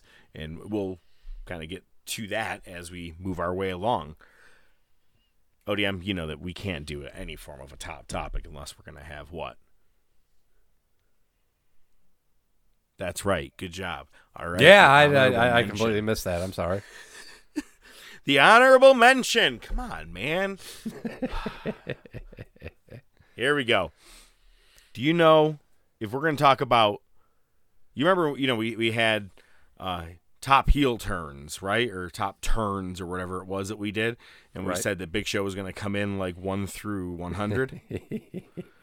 well, if you want to talk about character rebrandings, and this man could fill a whole list on his own. We could even do a whole list on this man with all of his different characters if we wanted to. Most of them would suck. It's Brutus Beefcake. That's right. We have Brutus Beefcake with the Dream Team. You got Brutus the Barber, Booty Man, Man with No Name, Man with No Face, the Zodiac, the Disciple, the Butcher, Brother Bruti. Hogan's Hall friend. Famer. Yeah, I didn't write that in there, but I thought that was a given. kind of a given. Some of these are cool repackagings. First one is, is great because most people didn't know until later down the road, unless you had internet or you were able to figure it out by really just, I guess, having that look and paying attention to some of the wrestlers. Like, kind of like you, you knew who Mean Mark was. Never watched WCW uh, when I was younger, so you knew who the Undertaker was before he even was in Yeah, man. WWF. Yeah, man. so when you see when you see a repackaging like that, that's you know it's kind of cool. What's crazy is it took me a long time. Um, yeah, I'll tell you when we get to number fifteen. That one took me a couple minutes to realize. Oh my God, that's who that was. Oh, I like repackagings. All right, so twenty. Demolition Smash, Barry Darsow. Obviously, you know, we, we all remember him being in the legendary tag team of Demolition with Axe, later with Crush. And from 87 to about 90, that's what he was the face paint, wear, uh, face paint wearing man uh, with uh, probably one of the best legendary tag teams that's still not in the Hall of Fame. I mean, not that the fucking Hall Well, of Fame in WWE yeah, really there's matters more to it than anymore, that, but but yeah. that's true, but you know what I'm saying. But to there, slims himself down really well to not anybody really recognizing him at all. Only puts a bandit mask over his fucking eyes, cuts his hair, and he is the man that steals shit. He is the repo man. Shout out to Simon at What Culture. It gets an up. Do you know that's like Simon's Oh. favorite running gag? Is the Yep. repo man? It is. It's I love it. Honestly, I think it's it was a funny gimmick when I was younger. I when I was starting to, you know, I was a, already a full-time fan at this. And they had a bunch of stupid funny gimmicks, but this one it was funny because he was coming down to the ring ringside. Like if Barber was in the ring, he would take his scissors. If Snake was, if sack. Jake He had the Snake was sack he over would- his shoulder too. he was awesome. He was like a tier. So- he was like a tier three Batman villain. Okay. Okay. I like it. He l- dressed like he would be the lackey to every Batman villain. That's what I'm like saying, if- tier if there was three. like 70 of them and they all thank you. Okay. I like that. Coming in at number 19, one of my favorite uh, transformations or character rebrandings. um, and I think it was just the guy becoming himself. Really, is we had Brother Ray all the way from the ECW days, all the way up to I'd say about 2012. He was Brother Ray, Bubba Ray. Devon and him obviously controlled the tag team division from most of the 90s, early 2000s. He goes over to TNA, still doing things as the as Team 3D. Eventually becomes the leader of uh, Aces and Eights, and Eights, and man. is Bully Ray. And God, I love the name. I I don't know why. It just as soon as he turned into that, it became just became a major badass. Passes the name test. Great on the mic. Oh, absolutely, absolutely. I love that. Um, and uh, my favorite thing is every time he got on the mic, "Do you know who I am?" And then listen off all of his accolades. He was great, man. I, I think it was a great repackaging overall and gave longevity to his career. I mean, who would have ever thought that brother uh, Bubba or uh, Bubba Dudley would be a main event world champion in any promotion? Give him the mic and give him reins to be what he wants to be. I thought it was a great thing. I love that was. I think WWE missed the mark on him not being able to ever do that there. That was that would have been a great option for them. Number 18. This guy's been through a couple changes. Uh, Matt Hardy. Y'all remember him as first a lackey as the uh, door opening guy for the King of the Ring tournament. 95? But once him and his brother, yeah, yeah, uh, 95, yep. And then uh, once him and his brother make their way into WWF at the time, they are becoming Team Extreme, the Hardy Boys, and all the way up until about 2002. And then we get the draft. And we get Mattitude. We're getting Mattitude facts. We have, I believe, Shane Helmsley who was following him around all the time as his little stooge or lackey. Uh, it was awesome because he played a dick character really well. Then, kind of gets fired by WWE because of the whole Edge sticking it to Lita. But then they bring him back because he's so over. He is so over that they bring him back in a shoot style with him jumping into the ring and calling out, not Edge, calling out, not Lita, calling out Amy and Adam, calling them by real names, mentioning earlier's topic, Ring of Honor, mentioning Ring of Honor this weekend because he was at the pay per view that weekend or whatever show they had. Because I think they're each one of their shows were not necessarily pay per view, but uh, website type pay per view. So we'll call that character rebranding. And that time, it's the never die attitude. That's because that's because of what it was. The the Matt Hardy never dies, and he wrote that out into basically TNA for quite some time until we got Big Money Matt and Broken Hardy.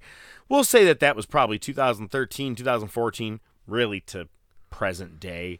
We're now circling back to basically Big Money Matt, which is what he's doing in AEW. But the guy puts his character use to work. And one of my favorite things is him doing pretty much every one of the characters in that Stadium Stampede when they kept putting him underwater and he kept coming back as a it, different it was version of himself. it. silly, himself. but that was silliness I could deal with. Here's my thing with the whole Matt Hardy thing. A lot of people out there might say that he belongs higher up on the list, but here's the thing: Matt Hardy, essentially, since he started with Jeff, was over. The rebrandings that he did were more a testament to his creativity than the change in his perception by the crowd. Right? So his rebrandings were brilliant. Creative mind. I like it. it. was a creative mind, but ultimately it didn't really increase his popularity, it more maintained his popularity. I like that. It kept him relevant. Absolutely. There you know, you kind of like just saying go. with Bully Ray, talking about something that keeps you relevant for There sure. This one, uh, the consistent change did for sure. Yep. Because it's true. I don't think I would have really gave a shit about Matt Hardy in any other way because Jeff was the guy that everybody always liked. I was a Jeff Hardy mark. You know what I mean? Um, number 17 was one of those ones that when you found out, you're like, oh, I'll be goddamned. Wow, that's what he's doing today. And I remember first seeing Johnny Polo as the manager of the Quebecers. Fucking curly haired dork that you just want to punch in the face. He was a loudmouth. And then just a year or two later, and he is in ECW running things as Raven. You Yep. got the Ravens flock, and then they get over to WCW, and he continues that on, and still to this date, that is exactly who he is, Raven. Best character change he could have ever done. I don't know. I actually don't know the story behind it. I'd love to listen to some shoot interviews behind him, um, or, or oh, not behind it of him, because was it his idea to go that exact grunge look? I mean, it was perfectly in at the right time too. I mean, you're talking about Metallica, Pearl Jam, Nirvana. Everybody's wearing like just exactly what he was coming out to the ring in: leather, flannels, baggy jeans, and looking like a fighter. He was a douchebag when he was with the Quebecers. He was wearing like Oh, yeah. wooden plastic hats, looking like he was going to go and uh, do croquet. Ah, love the transformation. I thought that was great. So that who comes that's who comes in at number 17. Number 16. Here's one that you could probably remember back in the early days of WCW when you're talking about Mean Mark. Right around the same time, I did get a small glimpse of him when he was in WWF for a quick cup of coffee when he kind of teamed with his father uh, against like Million Dollar Man, I think it was. Uh, but Dustin, he was the natural in WCW, teaming with Barry Windham, which we talk about quite often, being what one of the awesome tag teams at that time. Uh, very underrated, I will I will say. I still wish that that's what they did, man, with Adam Page.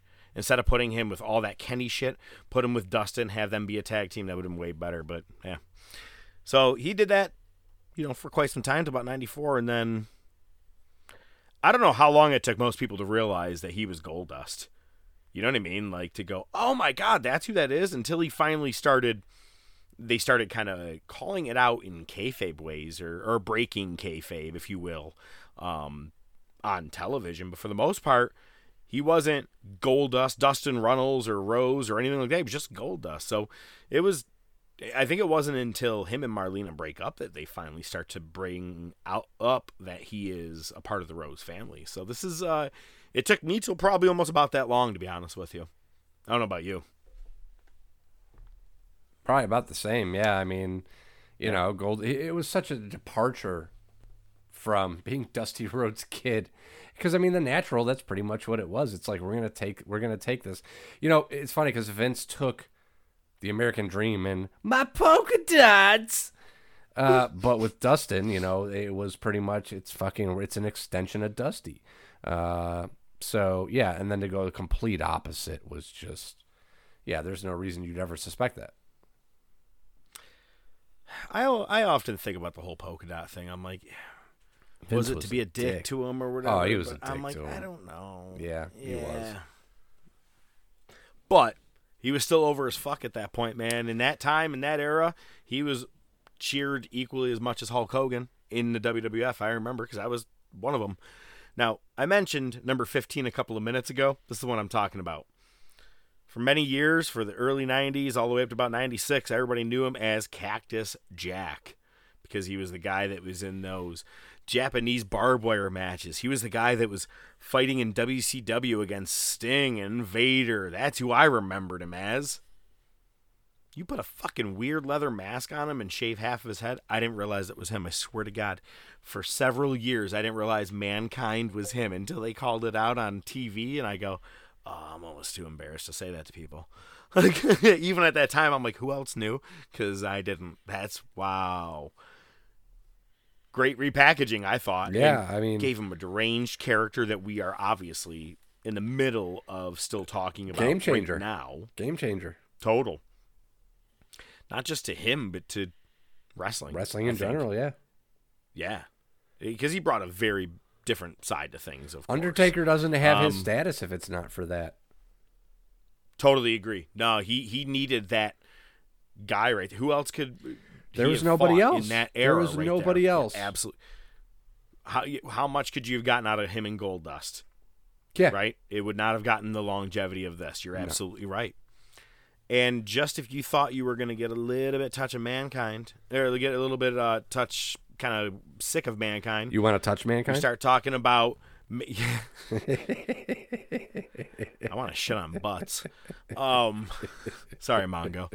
Um, so you have uh, he. We start getting the story of Mick Foley, and they start talking about his home videos and how back in the day his indie videos he was dude love and he had the heart on his chest and they make it come true by like SummerSlam 97 he rips the shirt open against uh, Triple H in a cage dives off and uh, does the whole reliving his dream but then they make that whole character a real hippie thing man and it's quite some shit and I can't wait to relive it I mean it's going to take us some time you know almost a couple years till we get there but it'll be exciting to finally get to dude love Coming in at number 14, talking about uh, kind of the same era, guy, someone that he had to fight with quite a bit.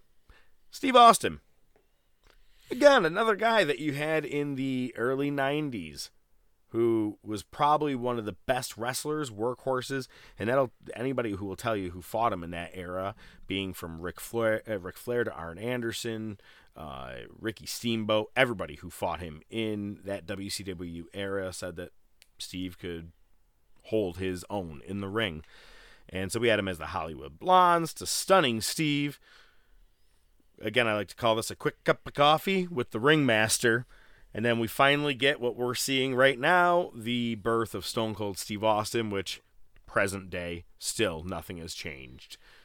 It's a character. You know, I, I was going to say with Goldust, yeah, you know, he did have seven or whatever that thing was, and he was also uh, Black Reign in TNA. I'm like, eh, it doesn't count. We'll just talk about Goldust. Yeah, but well. Stone Cold carried this thing all the way from 96 to it is 2000, almost 22, and the man is still Stone Cold Steve Austin.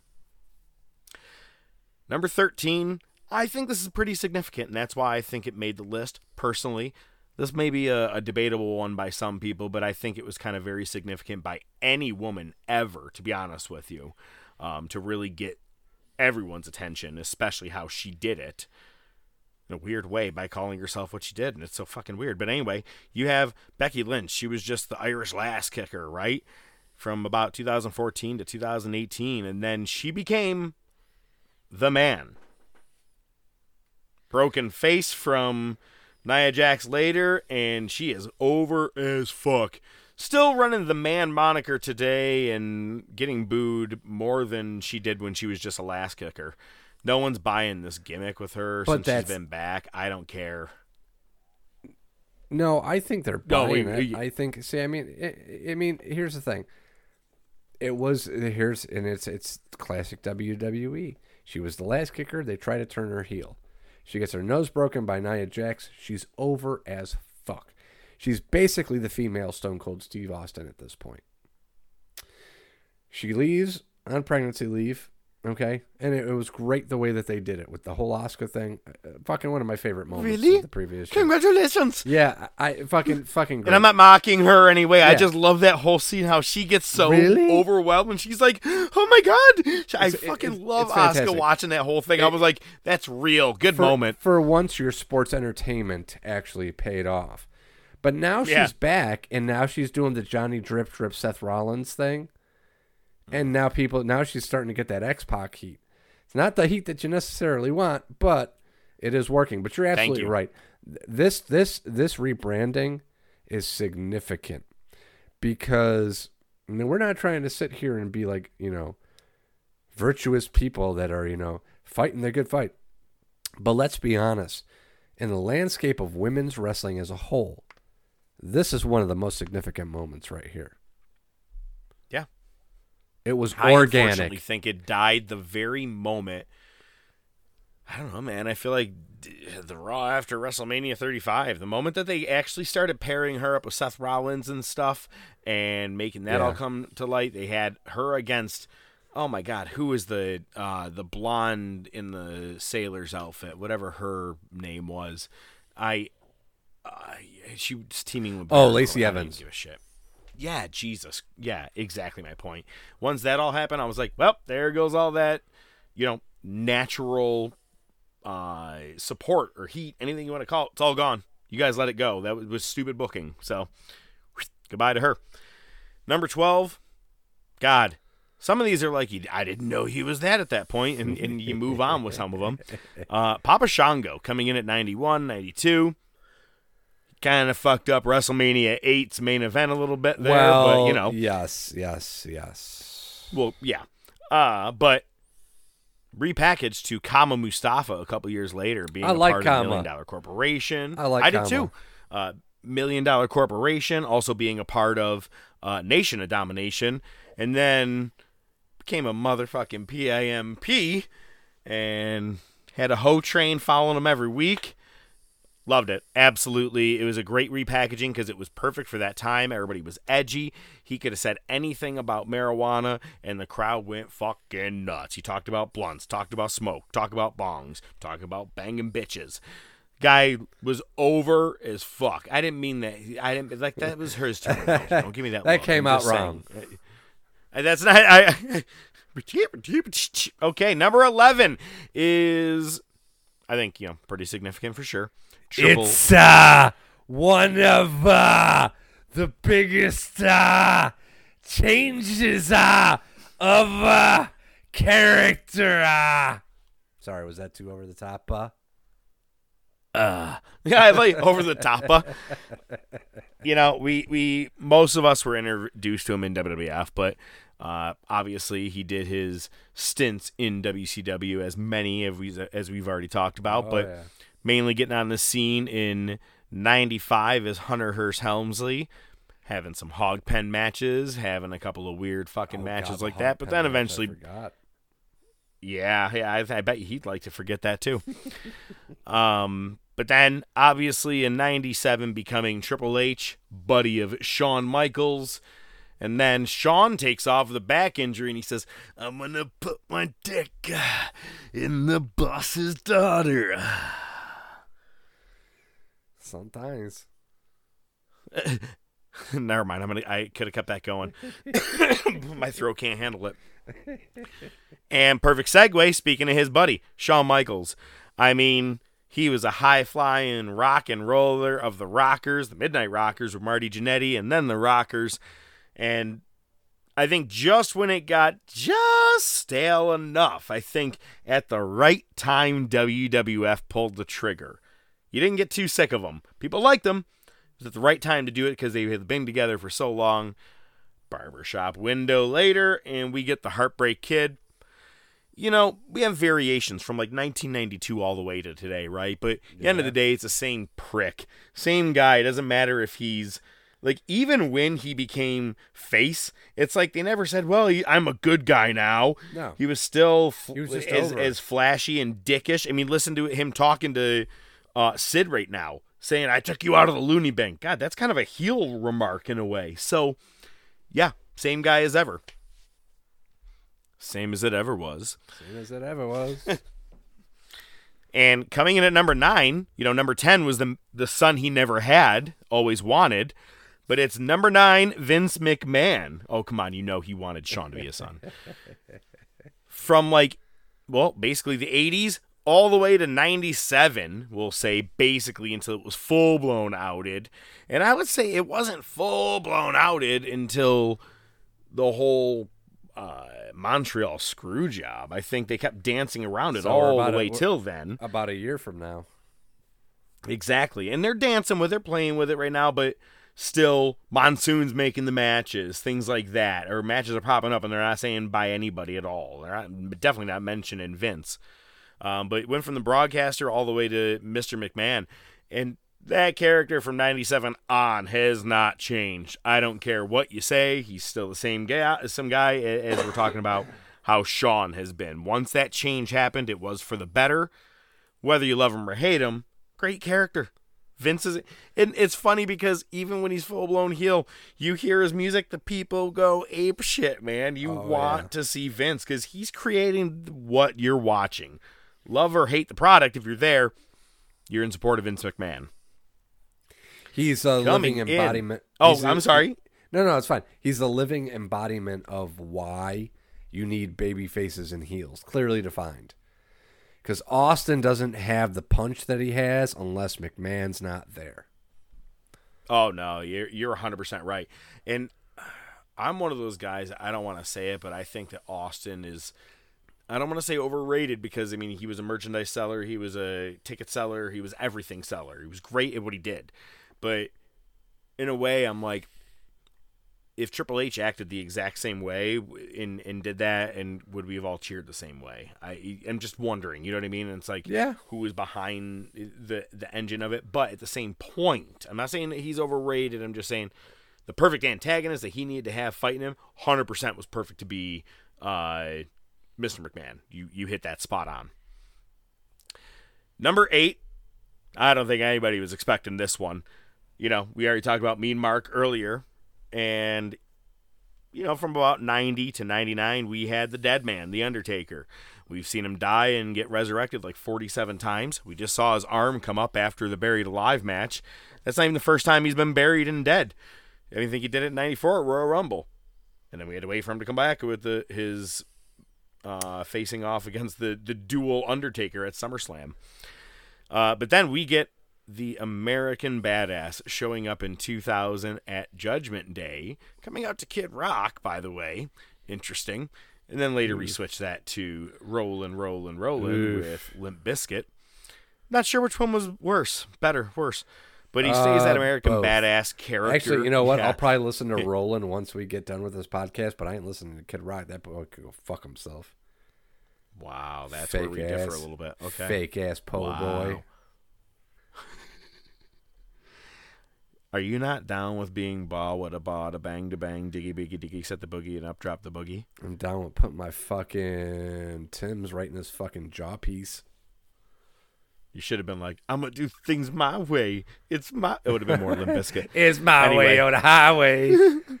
They're both. Uh, bitches. anyway, but um, thankfully, Rooney. thankfully, in a while still being American badass, he loses a buried alive match in 2003 at Survivor Series to finally come back, resurrected against Kane at WrestleMania 20, officially the Dead Man, and that's what he goes out as. Well, kind of almost with the badass Mark Calaway character that he did at the uh, the final match there at WrestleMania 36. He, he became a meme. If he wasn't, he's he's been a meme several times throughout his career, and he ended as being a meme again. It was great. We're right where he shows up behind uh, AJ Styles on the tractor. I'm laughing right now because the most recent one The is Mariah Carey one? trying to enjoy Halloween and Mariah Carey's behind.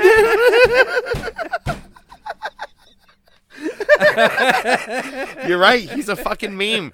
Yo, go out and meme. You went out a legend. Excellent. Dude, that's the- that's excellent the episode reference. cover. That's the episode cover right there for this week. Oh my god. Oh, good call. Oh yeah. Oh, okay. I'm with you. All right, here we go. Um oh, here, we go. Number 7. sorry. Sting. We go from 80s all the way to 96. He is Surfer Sting. And as we've just seen right now, he is transitioning into Crow Sting. Now, here's something that I put a little mix to, my own little uh, interest, and I personally feel this way. Crow Sting was very silent and uh, was more about coming in, fighting, and taking off. And he did that for several years in WCW, but when he got to TNA, it was kind of a mix of both the Surfer Sting and Crow Sting. Had the paint, but still had the kind the, the talking, the wooing, the Right. uh, the Yes. energetic feel Yep. of Surfer Sting. So I, I think it's kind of been a mix ever since. yeah, transition was pretty good. I like. Yeah, yeah. Um, number six, probably one of the more interesting ones I've ever seen for transitions. Uh, Justin Hawk, as we're seeing him right now, also been a Blackjack. You know, from '95 to '97, turns to APA, and people are like, "Oh my God, I'm actually cheering for Bradshaw." It's weird. We're gonna attribute that to to Faarooq, but that's cool. It's APA. I He love him. Dope in APA. Was. And then goes full blown douchebag by becoming JBL in 2004 after the draft. And who can you pick the biggest fight with to make everybody mad? Eddie Guerrero takes the world title from him, just as everybody was so happy with Eddie taking the title. Um, and he's still been that douchebag bully ever since. That's as much time I'm giving on that guy. Yeah. I don't blame you you. have something to say. Go ahead. Oh no, no, I was just no, I was just going to chime in here. This is where I do a little bit of shuffling. One, I hate JBL. I agree with you a thousand percent. Him uh, converting from Justin Hawk Bradshaw slash Blackjack to the APA. The APA was a huge one because I loved him in the APA. It was a perfect tag team. It really worked. It was great. Even when they went Disciples of uh, Darkness to fucking, you know, just stand alone like you know freelance. Absolutely, that, I that, agree. That was fantastic. But I would put JBL more at eight, and then Sting and Undertaker's a weird one because Sting took such a drastic change, and it was so monumental, especially him, his standing in wrestling, and to the time that everything was happening. The Undertaker was basically just from the dead man to American Badass to dead man. American Badass was basically just Taker gaining a bunch of weight and having to do something different. Um, but the- I'll ride on my motorcycle but- if I can keep eating my Oreos. right. But the subtle iterations of the dead man from purple gloves to black gloves to cutting more promos to modern day dead man where there was a little bit of badass in there were a lot subtle. So Sting and Undertaker, they're different sides to the same coin. Uh, two of my favorite wrestlers ever.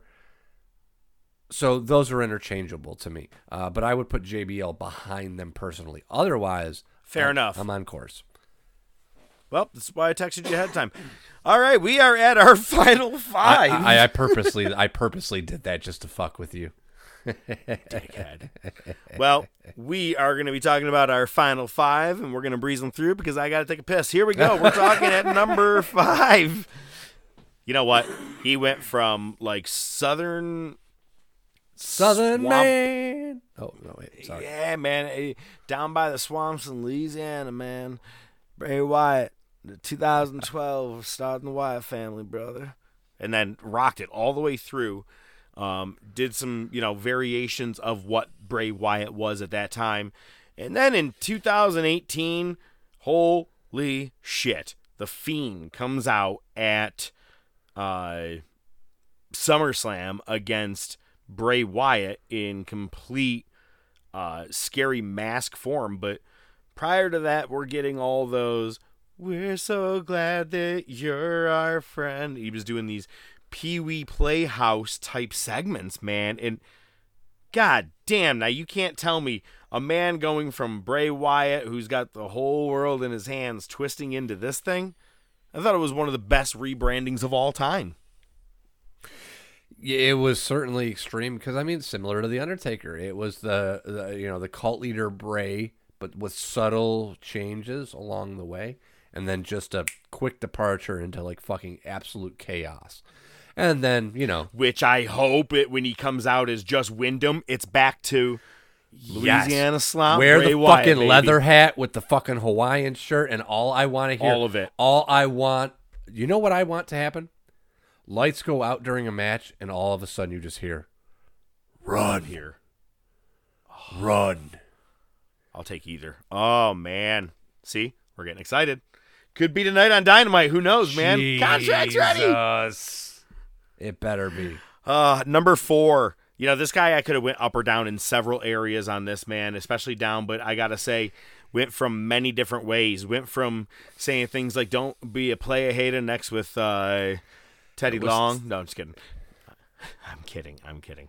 No, but Chris Jericho, the Ayatollah of rock and rolla, and carries that on, gimmick baby! very well.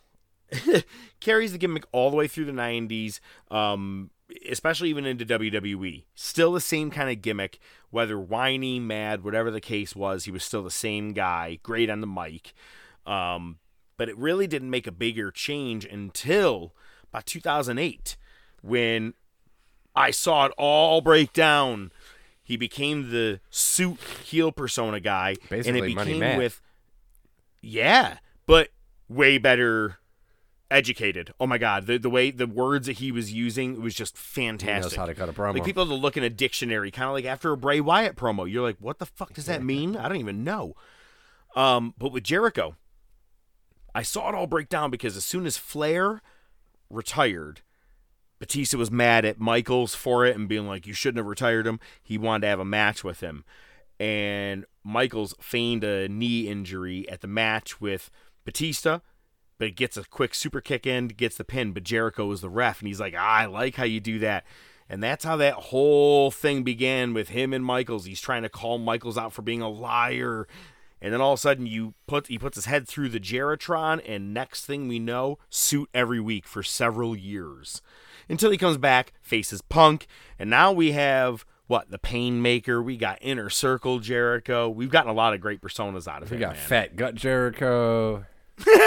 we got we got Vince Neil Jericho. I saw a great meme the other day. It said, uh, "The trick is to tell, or the good thing is to tell a girl on uh, whatever, like if you're hitting on a girl with uh, whatever app, tell her you look like Chris Jericho. The trick is not to tell her which era. Love that. The final three. Talking about a man that we've just seen on Raw, who's officially hasn't uh, apparently debuted in any way on TV, but apparently right. he's going to in a couple of weeks at Survivor Series. But Rocky Maivia, son of High Chief Peter Maivia, and or uh, grandson of him, and son of Rocky Johnson. You know what's crazy is I never anticipated this guy to really be much when I saw him be the mid carder that he was in the '90s, and then they put a mic on him, let him be a heel, gets into the Nation of Domination, and cuts so many badass heel promos that people can't help but cheer him. Fuck it, he's a face. Even when you try turning him a heel again, nope, we're gonna keep cheering for him. It was like the Eddie Guerrero thing. They tried turning him heel. Nah, we're gonna cheer for him. That was nice. Good try. And We still like The Rock, man. life being full circle puts over Jericho, the previous entry, on his way into WWE. You're right. He definitely does, especially on his way out to, to Hollywood. Definitely takes. He definitely put Jericho over in a huge feud. All of 2001 was them back and forth in some great matches, and then of course him leaving to head out after Vengeance. Good call. Two Ooh, like greatest that. on the Nice mic. reference. Ooh, two weeks from now, baby. Two weeks. Oh, we've already talked about three with Roddy Piper. See, I pay attention. Um, coming at number two, I think this is probably one of the biggest transformations of all time that no one saw coming, but needed to happen if this guy ever wanted to survive in wrestling. Hulk Hogan, the real American, from the 80s to 95, was the real American, and, and you know, in that doing everything the the the prayers, the vitamins for the kids, the red and yellow, no matter what company he was with, even when he got into WCW. But it got stale real quick because people are like, oh shit, you're doing here what you did there. This isn't fun. Until the outsiders show up, and I think right now the rest is history with everything we're talking about recently, right? I mean, not to go too deep into that. You you you fucking nailed it. This dude was on his last legs. He was irrelevant. Yeah. He was literally irrelevant. He was getting booed out of the building. You could you could change it from X Pac heat to Hogan heat. But his reinvention Would have been. his reinvention was a second career. Yeah. So much to the point that when he came back to WWF, everyone was cheering the balls out of him that he was over as the heel at WrestleMania. It was another double that turn. was one of the It was another double Yeah. turn. Yeah. On accident. Yeah. No, the first one I think was, but it was meant Toronto. to happen. It was Toronto, so that's yes. expected. No, but Toronto turned them in a way. But yeah, oh, fantastic. Um, you know, so we're down to number one. And hey, man, I hate to do this to you. You're gonna hate that I'm doing it for the first time ever. You missed it. Hit the fucking music! The bills make me wanna shout. Kick your heels up and shout. Throw your hands up and shout. Throw your head back and shout. Come on now, the bills are making it happen now. Stand up now, come on and shout. Yeah, yeah, yeah, yeah.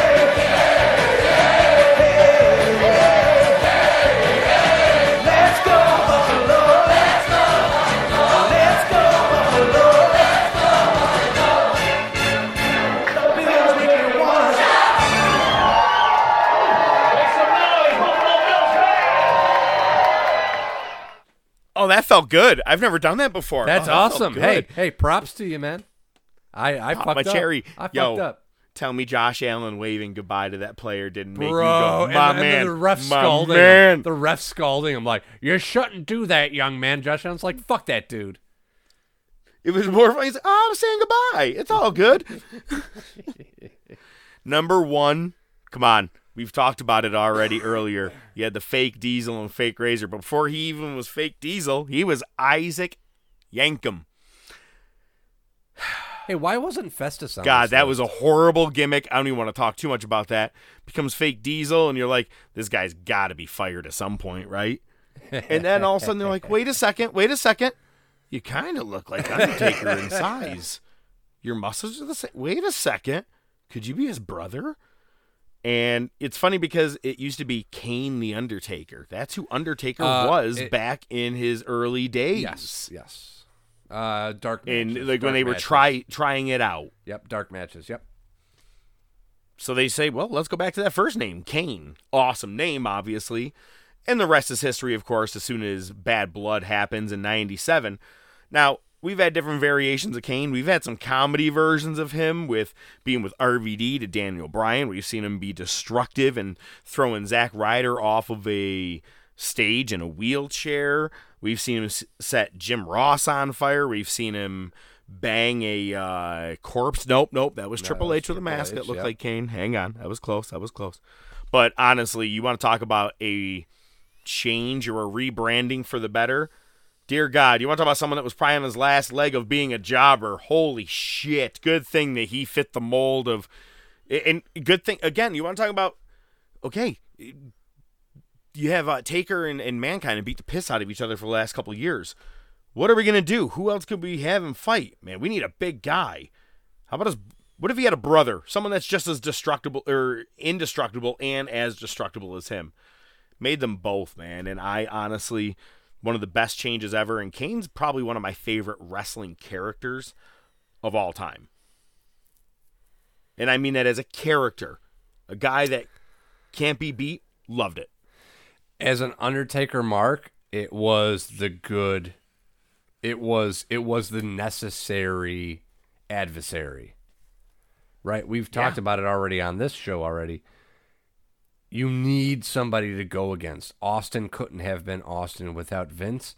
Undertaker was already beyond well established at this point, but Kane, Kane brought the longevity to it. Kane was that next step, the thing to keep it fresh, the guy who was a legitimate contender. And from going a guy that was a dentist and a jobber, I mean, that's a huge leap right there. And he's a fucking mayor, governor, or something it? now.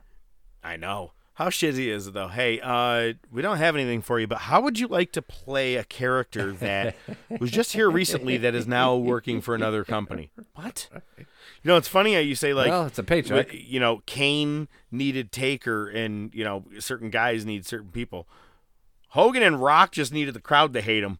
That's all they needed as adversaries during the, uh, or you know, their counterpart when it comes to that. I mean, who else could Hogan have been against in that NWO thing? You need to be against the entire crowd. Perfect. Let's just fucking drop a leg on on Savage. He's still Beautiful. getting garbage thrown at him every week. Yeah. Oh, on TV now. I'm like, well, that's different reasons years later. No. A tape came out. I'm not sure if you heard about that. Bubba the Love Sponge? Well, that's all the time we have this week.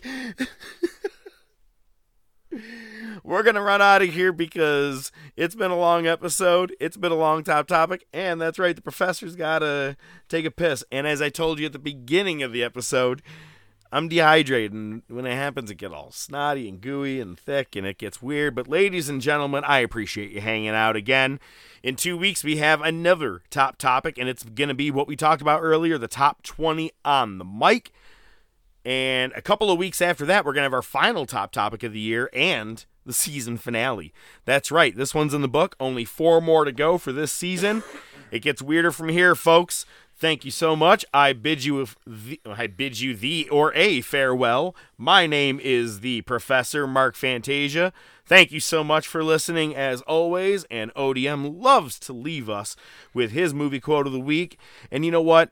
One of the best characters you could have been in the Attitude Era was a pimp like the Godfather, and I think that's how he should leave us this week as a Godfather pimp. Ladies and gentlemen, ODM. You realize like the last six weeks have just been me speaking in my regular voice doing this. I'll try my best though. Then be a pimp. Be a pimp. You get no immunity from me, you piece of shit. Every criminal I have put in prison, every cop that owes me a favor, every creeping scumbag that walks the streets for a living will know the name of the Godfather. Now, you talk to me, or that precious immunity they seem so fit to grant you won't be worth the paper the contract that puts out on your life is printed on. Where my hoes at? Oh, let's roll a fatty for this pimp daddy. The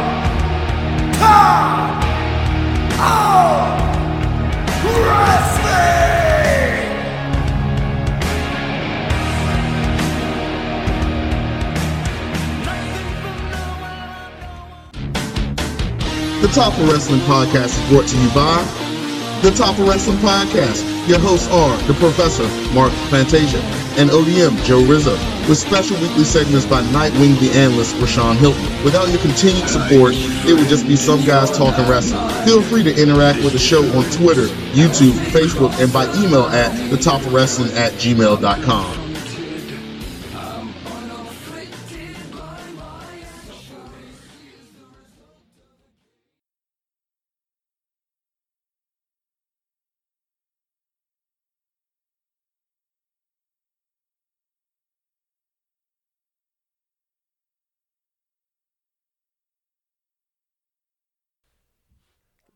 Now that's how you fucking transition. That's how you transition right there. All right, I got to take the driver's ed. I'll be back. David Arquette won the world title. David Arquette won the world title. He can't believe it. David Arquette won the world title. Hat trick.